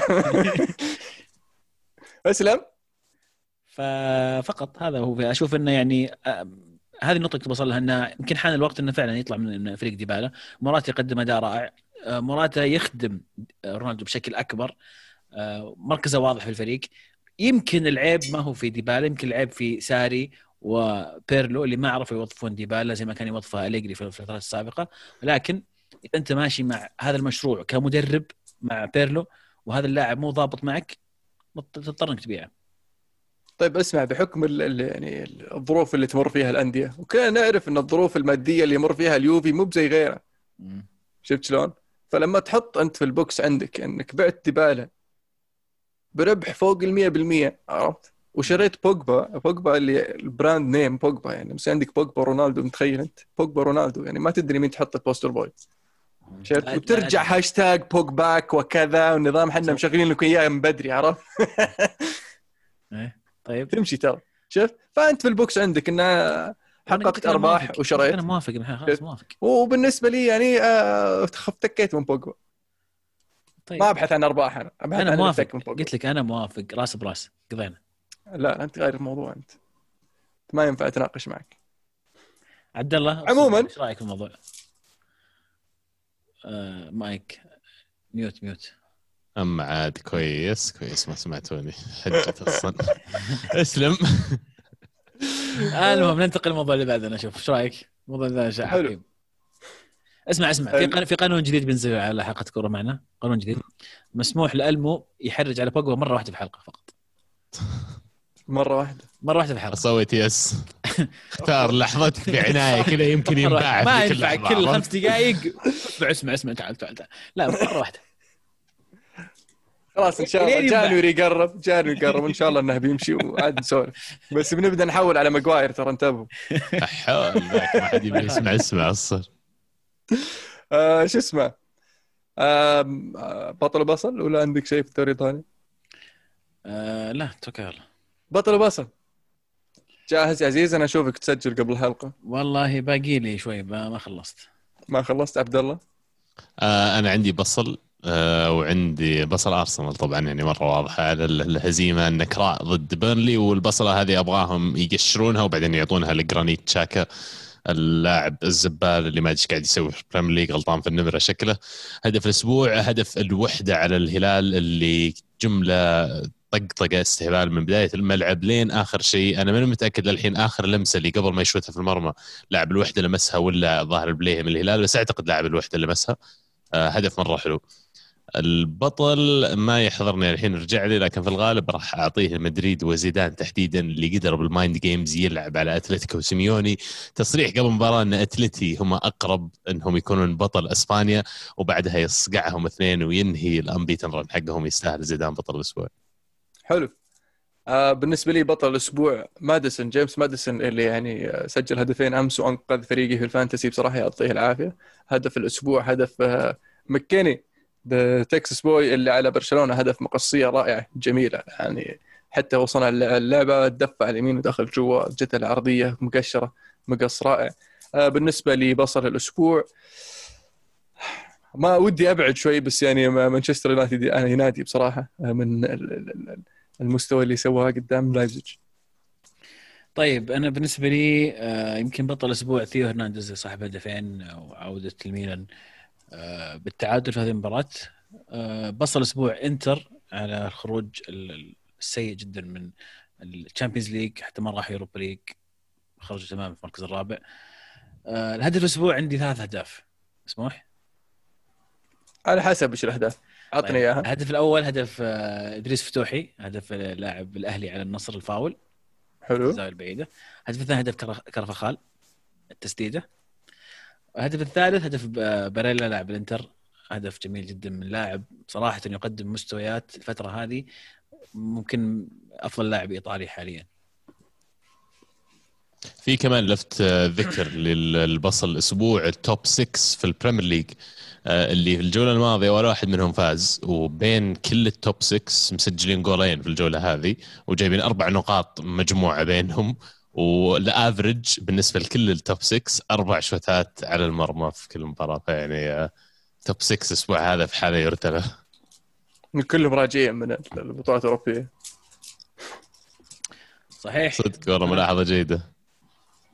لا ويوم رجعوا وصار ما في Champions League يلعبونهم مباراة بكرة. لا بس أرسنال مثلا كان ملعب احتياطي Europa League ونفس المشكلة. آه مين بعد في ال Europa League معنا من top 6 أرسنال الحاله استثنائية أتوقع. والله بيرنلي مرة تزعل ترى مباراة بيرنلي وأنا جالس. معك أشوفها يعني أقول لك إن بيرنلي المباراة هذه تحديدا لازم أرسنال يفوز فيها لأن الموضوع نفسي أصلا بالمقام الأول ولما تجي تقابل الفريق قاعد يعاني أصلا الموسم هذا Premier League فريق تعبان المفروض أضعف بيرنلي في السنوات الماضية برضه يفوز عليك يعني يزيد الحاجز النفسي ضرب اثنين ضرب ثلاثة فاوباميانج مسكين اللي مو قادر يسجل في الاخير سجل own goal يعني ما أتخيل وش شعوره الحين مسكين فعلا هاشتاج الكرة معنا؟ هاشتاج كرة معنا نبدأ مع بايوس يقول احترت بالبطل ورغم حبي للبنز لكن بقسم البطل بين فريق لايبزيج والمبدع أنجلينو. هدف الأسبوع بعطيه خوزيه ضد نابولي صراحة بغض النظر عن جماله بس وقته كان ضيق وأعطاهم بطاقة العبور. آه، خيشة الأسبوع يستاهلها دفاع يونايتد كان كارثي ضد الألماني. خيشة الأسبوع هذا. وش خشت الأسبوع اللي زي بصل يعني. خيشة بصل يعني. خشة بصل يعني. مو ببصله واحدة. نواف يقول وش وضع الأهداف اللي تحسب للحراس؟ ما تشوفونها ظلم. فينيسيوس لمس الكورة بطرف رجله ولخبط الحارس وجت جول المفروض تكون باسمه. زي كرفخال سدد وضربت الحارس وحطوها باسم الحارس. وش الآليات تحسب الأهداف؟ طيب على طريقتهم أي مهاجم يسدد ويلمسها الحارس المفروض تسجل باسم الحارس. حقت أوبلاك قصده صح؟ اللي قاعد ظهر أوبلاك ودخلت اي اي هو شو- يعني اللي بقوله. بس إنه فعلا أول ما شفت ال- الهدف يصير هذا أول شيء جاء في بالي لما حطينا own goal طب ليش own goal؟ صح إنه قاعد في العارضة وقاعد في الحارس ودخلت يمكن التحديد الوحيد اللي قدرت القى له تفسير منطقي إن الكورة متجهة خارج المرمى يوم ضربت العارضة ويوم صقعت في الحارس صارت متجهة داخل المرمى. إيه هذه كذا يحسبونها المفروض ما تصير باسم الحارس. لا هي كذا. إذا إذا الكورة رايحة للمرمى بعدين تغير اتجاهها واستمرت في المرمى ودخلت هدف فاللي شاتها اللي تحسب له هدف. بس إذا ما برايحه للمرمى ثم تغير اتجاهها ودخلت فاللي غير اتجاهها تحسب الهدف. فإذا صقعت في المدافع عرضها وصقعت في المدافع دخلت في المرمى ما تحسب هدف للي عرضها تحسب الهدف على الح... على المدافع. إذا صقعت في العارضه وتوجهت على برا ثم صقعت في الحارس ودخلت ف ما الكوره ما كانت رايحة في الم- في المرمى لأن حتى أصلا شوتة في القائم تعتبر off target ما تعتبر on target رجعت الحارس ودخلت فالحارس اللي دخلها. لو هو شايتها. الزاويه تحت يمين وصقعت في رجل مدافع ومثلا شطحت بدل ما هي تحت يمين راحت فوق يسار في الزاوية 90 أعتقد يحسبونها own goal اذا كذا. كانت رايحة لا على لا اللي, ال target كان اللي كانت رايحة لل target وتغير. اتجاهها لسه هدف أي. تحسب للي شاتها. حلو عبد الله اقتنعت؟ ولا ما اقتنعت؟ هو أنا مقتنع أنا مقتنع. أنا بالنسبة لي المفروض اللي شاتها دائما هو اللي ياخذ القول حتى في حالة صقعت العارضة وطالع زي كذا. بالذات في اللحظات دي الصغيرة عرفت؟ اللي صقعت العارضة صقعت الحارس ودخلت. يعني خلاص الهدف هو اللي شايته اللي مسجله يعني. لا أنا بالنسبة لي أحسب assist. إذا لا. عرضها إذا عرضها عرفتها. وصقعت في المدافع ودخلت مو هو اللي سجل هدف بس هو اللي صنعه. المفروض يحسب له assist. صح؟ وجهة نظر. ما يحسبونها كذا ما يحسبون assist وجهه نظر. وجهة نظر. عبد- ألمو.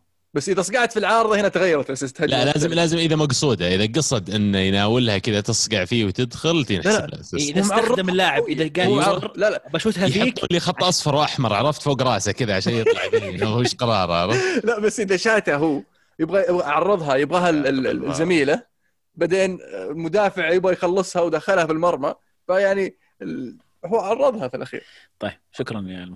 يعني المفروض assist منطقيا assist نواف برضه يقول عندي سؤال هل مش تعال تعال خلاص.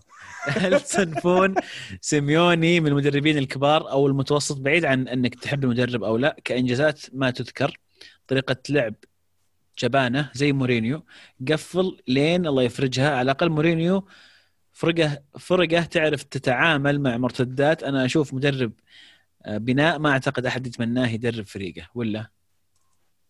سيميوني حرام عليك. يعني هذا المدرب نقل أتلتي من مرحلة إلى مرحلة أخرى تماما. يعني صح إنه قبل ما يجي أتلتي فاز بال Europa League آه بس لما جاء سيميوني فعلا كون له فريق كون كون قاعدة سوى شيء من أتلتي. قدر يفوزهم بالدوري بعد غياب قرابة ال 18 سنة ووصلهم لنهائي ال Champions League مرتين. يعني متى يعني كان أتلتي يوصل ال Champions نهائي ال Champions League مرتين ورا بعض أو مرتين حتى في ثلاث سنوات؟ فاللي قاعد يقدمه يعني في الفترة الماضية صح إنه في في في هبوط في ناحية ال- ال- المستوى والتوقعات والتطلعات لكن ما زال سيميوني قدر يحافظ على آه، الاتلتي من بين الفرق ال- ال- الكبيرة في أوروبا من آه، من بداية مسيرته حتى الآن مع الاتلتي يعني غير غير فترة آه، مين اللي كان قبله الظاهر؟ مو كيكي كيكي سانشيز فلوريز فاز معهم بال Europa League بس برضو ما ما قدر يحافظ على أتلتي إنه يكون من ال top teams في في في الليغا أو حتى من بين الكبار في في أوروبا. اللي سواه سيميوني يعني نقلة نوعية في في في تاريخ النادي ليس فقط حتى في مقام النادي من بين الأندية الأوروبية الكبرى. آه ناوي يقول أشوف ميسي في مركز المهاجم الصريح ويجلس قدام. وينطق ما يرجع يستلم الكرة عشان يبني لعب ونعتمد على اللاعبين اللي صنعوا اللي صنعوا مع أتلتيكو والمنتخب الفرنسي وليفربول واليوفي وأياكس والموهبة بيدري في صناعة الأهداف وبناء اللعب. لكن أهم شيء ميسي ينطق قدام. وشكرا. طيب آه، خ- أنا أقول يطلع برا النادي وخلاص. ينطق برا النادي. آه حمد يقول ثلاث أرباع الأندية اللي في العالم الحين يتلحوسون على ال- الفكرة اللي قلتها إن ميسي becomes available عرفت. استهبال. آه، حمد يقول واحد رأيكم واحد sorry sorry عزيز بس واحد من العيال ترى ميلاني بالنسبة للميلانيين ترى حلمان إن ميلان بيفوز بالدوري نهاية الموسم وبيجيب ميسي في الصيف. فترقبوا إيش يصير الصيف الجاي. حلو. خير اللهم اجعله خير. أسلم؟ والله حلو يصير مباراة يوفي ميلان حماس. حمد يقول رأيكم في تطبيق تقنية الفار في الدوري الإنجليزي؟ إلى الآن ما في طريقة معروفة أو محددة. ومن ومن أكبر المتضررين منها في وجهة نظركم. بغيت أسألكم وش صار على نزونزي أكثر لاعب تم تسويقه على البودكاست؟ والله يعني شوف مو بكل ما يتسوق معناته ينجح. إحنا في الأخير أنت راجع لك كيف تستخدم السلعة. يعني أنت ما تعرف تستخدم السلعة أنا مالي شغل فيك يعني مو مسؤوليتي. آه لكن أكثر فريق متضرر من الفار أنا بالنسبة لي كل الفرق اللي اشجعها يعني أتوقع بدأ صار الموضوع شخصي. لا لا بس هو موضوع نفسي بالنسبة لك يا عبد الله لأن كل الفرق تشير لي اياها زلايب مع الأسف عرفت؟ ضيقون ف- الصدر يا المو إيه، ف- فار كذا وأحمر وفار وبلنتيات وفريقك ينهار والحكم يروح يشوف الفيديو عرفت لا لا يعني يعطونك بلنتي ثم تضيعه ثم تصيح ليش أعطيتهم بلنتي في الجهة الثانية بالفار وليش أعطيتني كرت أحمر بالفار طيب يعني ما أدري إيش أسوي فيك المشكلة مو في الفار المشكلة في فريقك شوف أو أو. ناحية- أو المشكلة في. من ناحية ال- الدوري الإنجليزي والفار ترى مو بس لحالهم اللي يعني جايبين العيد يعني في ناس كثير. آه نزونزي آه راح روما والآن معار إلى رين الفريق العظيم رين اللي ياخذ اللي ياخذ ال- ال- اللعيبه اللي ما حد يبيهم. هيثم يقول بطل الأسبوع لايبزج ونايجلزمان اللي يقدم لنا كرة جميلة تسر الناظرين مع نتائج ممتازة. بطل الأسبوع الإنتر وكونتي العبيط اللي ينتظر شختار يعلمه كيف يلعب قبل قبل المباراة عشان ما يتفاجأ العبيط. وبأن الغالبية بتميل لهدف كرفخال بختار هدف ليون بايلي الأول ضد هوفنهايم آه، شفتوا حوار كابيلو مع كونتي؟ مزابد مو بحوار ذاك إيه مزافت أنا ودي أجيب ما ودي يعني اقولها من ذاكرتي ودي أجيب ال- ال- النص. وش طلع لي يا المو؟ تلقاه صاير قل لي. هو يعني بعد المباراة قام يتزاب هو في كابيلو في الاستوديو وكونتي قاعد يسوي م- مقابلة. فقام يناقشه عن ان إن كيف خطتك؟ ما هي يعني ما عندك خطه خطة بي ما لعبت بخطة بي أنت. ليش ما عندك يعني خطة بديلة تلعب فيها؟ لقيتها يعني لا بس آه، عبد الله صاحبنا اللي كان معنا قبل شوي آه، يقول نسيت آه، كان عندي بطل وبصل. ف. نذكر البطل البصل حقه. يقول البطل الاتحاد على اللي قاعد يسويها الموسم. بصل اتلتيكو اللي ضيع الصدارة وإنه يلعب مر- مرتاح بالجولات الجاية. هدف فتوحي ضد النصر. هدف جميل هدف جميل. طيب ال- الحوار يقول كونتي كونتي قال شختار غير طريقته في اللعب ولذلك واجهنا صعوبات. قال لك كابيلو غير صحيح شختار لم يغير شيء بل تأقلم مع الخصم. أنت للأسف قطار بسكة واحدة. لما لا تغير ولا تتأقلم؟ هل تملك خطة باء مثلا؟ قال لك كونتي لا لا أريد التحديث عن هذه الأمور هنا فهو ليس المكان المناسب. يعني بزبد لك محترمك عشان الاستوديو عشان الناس اللي موجودين ولا أنا أعلمك إيش يصير برا طيب آه، طارق يقول السيتي آخر 11 مباراة 9 clean sheet تحسن ملحوظ بالمنظومة الدفاعية. صحيح هجوميا أقل من العادة لكن بالمجمل أحس إني راضي كمشجع وأشوف الفريق ماشي صح لتحقيق الألقاب بالذات الأبطال. طراد يقول حظ تشيلسي في الأبطال سيء كالعادة. إلى فبراير على لامبارد إيجاد حل العقم الهجومي أمام الخصوم القوية دفاعيا. تفعيل دور هافرز فيرنر مهاجم صريح إلى آخره. بطل آه، ريس جيمس نجم لقاء إيفرتون رغم الخسارة. بصل الحظ قرعه الأبطال ومبارتين تشيلسي والهلال. هدف باريلا أمام كالياري. آم، جيرارد يقول أتمنى ما تنسون رالف هازن هوتل وش قاعد يسويه هالموسم؟ بس الحالة على طارق جيرارد يعني. ولا؟ ساوثهامبتون. أي مدرب ساوثهامبتون هو في الكم الحين الثالث ترتيبهم لا بدري عليهم. آه، حوالي كله. حوالي قصدك اليونايتد؟ إيه. طيب على ما طلعنا ترتيب آه، ساوثهامبتون. آه، كاريزما يقول مساء الخير. سؤال عزيز رأيك في. مستوى اليوفي. ضد البرسا هل يروح بعيد بالبطوله؟ آه لا. بكل أمانة لا ما أتوقع إنه يعني اليوفي عنده الخبرة الكافية أو خلينا نقول بيرلو ما عنده خبرة كافية إنه يلعب دوري و Champions League نفس الوقت ويوصل بعيد في في ال Champions ممكن يتخطون بورتو لكن بعدها أتوقع تكون صعبة. ساوثهامبتون الرابع. الرابع. حولك حولك يعني. مو بأنت حول الثالث لا بيني وبينهم أربع طلع بعيد مرة بس إحنا نقصت المباراة. آه عبد الرحمن يقول مباراة السيتي وال Man U كانت مملة بشكل مو طبيعي بسبب تحفظ بيب. يعني بيب ما هاجم دفاع المانيو بقوة. خايف خايف. كان يبغى الفوز بس عشان ما يلقوا مرتدة زي مبارياتنا الأخيرة معهم. وللأسف المانيو والطريقة الدفاعية اللي يلعب فيها مستفزة جدا وشغل أندية صغيرة. إيه إيه الله الدنيا. شوف انك في الترتيب يا شوفانك كم بينكم؟ نقطة؟ اني فوق آه، بالترتيب وبعدين يقول لك مدرب خايف في صف الدفاع ويونايتد اللي دافع ولعب أندية صغيرة. يعني كلامك يناقض نفسه يا حبيبنا.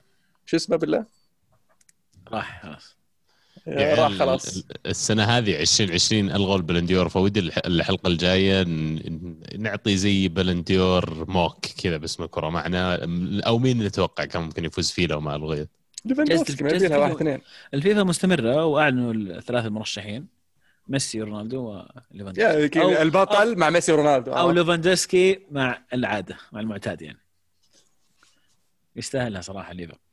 آه فيصل يقول ما عندي سؤال بس بقول إن المهند يضحكنا ويوسع صدورنا إذا قاعد يحرج على لاعبين مانشستر- عليكم وعلى أي ضيف. الله يسعدكم ويعطيكم ما العافية. لا لاحظ انه حتى يقول حتى على الضيوف كل ما جاء ضيف أسمع أسمع. دامك جيتنا وقبل ما تمشي خذ معك. قفطع عبد الله تو عرفت؟ قال اسم أبي بوجبا. لا ما بسامع عرفت؟ آه، فهد يقول هالاند للميلان في الصيف يخلف السلطان. يمدي؟ فيه شرط جزائي في عقده بقيمة 75 مليون. مين هو؟ هالاند؟ هالاند. هالاند 60 مليون. ميسي طيب ميسي وهالاند مرة كثير يعني. وش تبقي ميسي للباقي؟ ما مو بلازم ميسي وهالاند بس وميسي بيجي ببلاش يعني عرفت؟ انت بتدفع على هالاند بس. بس رواتب. عادي بس. ريولا يا عيال ريولا بتبلشون بأم أمه. هي عاد عندهم دون روما لعب في حسبتهم. آه، بروكن كاب يقول أقدر لكم كل الجهد المبذول لتقديم موجز كروي كل أسبوع. ماذا سيحدث لو هبط أرسنال هذا العام؟ المهاجم المناسب لمانشستر سيتي بعد أجويرو أفضل لاعب في الدوريات الخمس الكبرى هذا العام. طيب لو حصل أرسنال هبط أحلق لك هالشنب يا السائل حلو جواب كافي ووافي. آه، عرفنا إيش بيصير له هبط أرسنال. آه، المهاجم المناسب لمانشستر سيتي بعد اجويرو قلنا لوتارو أوف لوتارو خيار حلو.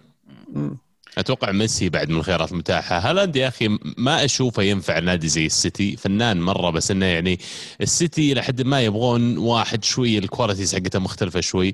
آه كمان يحتاجون يشوفون هم كيف بيبنون الفريق حقهم. على أساس يعرفون وش المهاجم اللي يحتاجونه. أحس حتى السيتي يمكن ما راح يكون attractive الهالاند هالاند بيختار يروح مكان ثاني ولا يروح السيتي. بس أنا عندي تعقيب بس على تعليقك هذا لأن لما سئل السؤال هذا وقلت أنا لوتارو انت قلت لو كان واحد سأل قال لوتارو أو هالاند أو شيء زي كذا. زبت أنت. قلت هالاند وهالاند هالاند ينفع مع كلن؟ وهو هي هالاند ينفع مع كلن بس لوتارو ال- ال- الأنسب. إذا تنظر من ناحية طريقة لعب. إذا تبغى واحد لوتارو هداف الآن يعني. طبيعيا بدال اجويرو عرفت؟ إيه. واحد قريب منه. أعطيكم اسم شاطح؟ مين؟ حاطني اسم الله جواو فيليكس.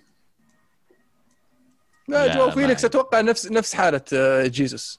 أي والله. أنا في بالي قلت لا لا لا ما, ما لا حالة نفس الفكرة يبي له مهاجم ثاني جنبه. ديبالا؟ أوه صح والله, وديبالا مش غلط. والله ممكن ديبالا. يعطيكم دي بروينا يعطوا ديبالا راس براس. أعتقد منطقية. منطقية والله. شكرا شكرا شكرا يعني على بس ما ما حقيت. زين أعطانا جيسوس. والله جيسوس مع رونالدو ترى استهبال. عندي ترى أتفق صدق بدون. استهبال. أه، مهاجم طيب أفضل لاعب في الدوريات الخمسة الكبرى هذا العام؟ آه، ليفاندوفسكي. هذه؟ ليفاندوفسكي. السنة هذه يا أخي كان صعب على أي لاعب إنه يقعد على الفورمه طول الوقت لأن إصابات مرة كثير وضغط ومباريات. فيعني ليفاندوفسكي يمكن حتى آخر سنة سنتين. والله هالاند يستاهل يكون في في النقاش صراحة.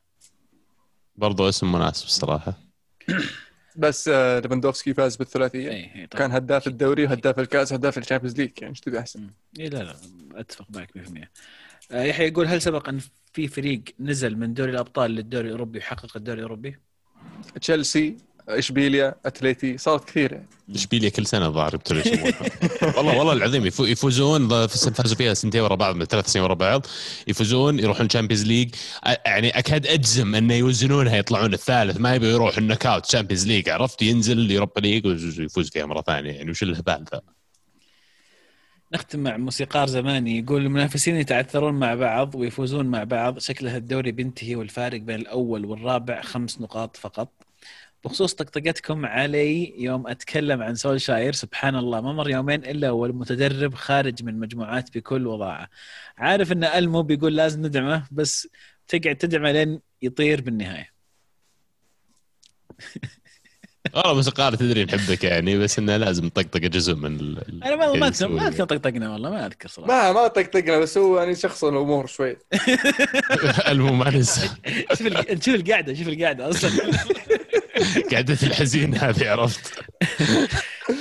طيب يعطيكم ألف ألف عافية لكل من شاركنا على الهاشتاج. شاركونا أيضا الأسبوع القادم على نفس الهاشتاج الكوره underscore معنا. وتقبلوا طقطقتنا إذا كان في طقطقة يعني لكن يعني إحنا إحنا يعني خلاص احسنا نمون لنا 216 حلقة ففي ميانة شوي ولا؟ إيه صحيح. حلو بذلك نوصل نهايه حلقتنا إن شاء الله إن شاء الله تكونوا استمتعتوا معنا. آه، لا تنسون تتابعونا على تويتر SoundCloud iTunes Snapchat آه، إنستغرام اللي ودك. ولا تنسى بعد يعني تقيمنا تعطينا خمس نجوم.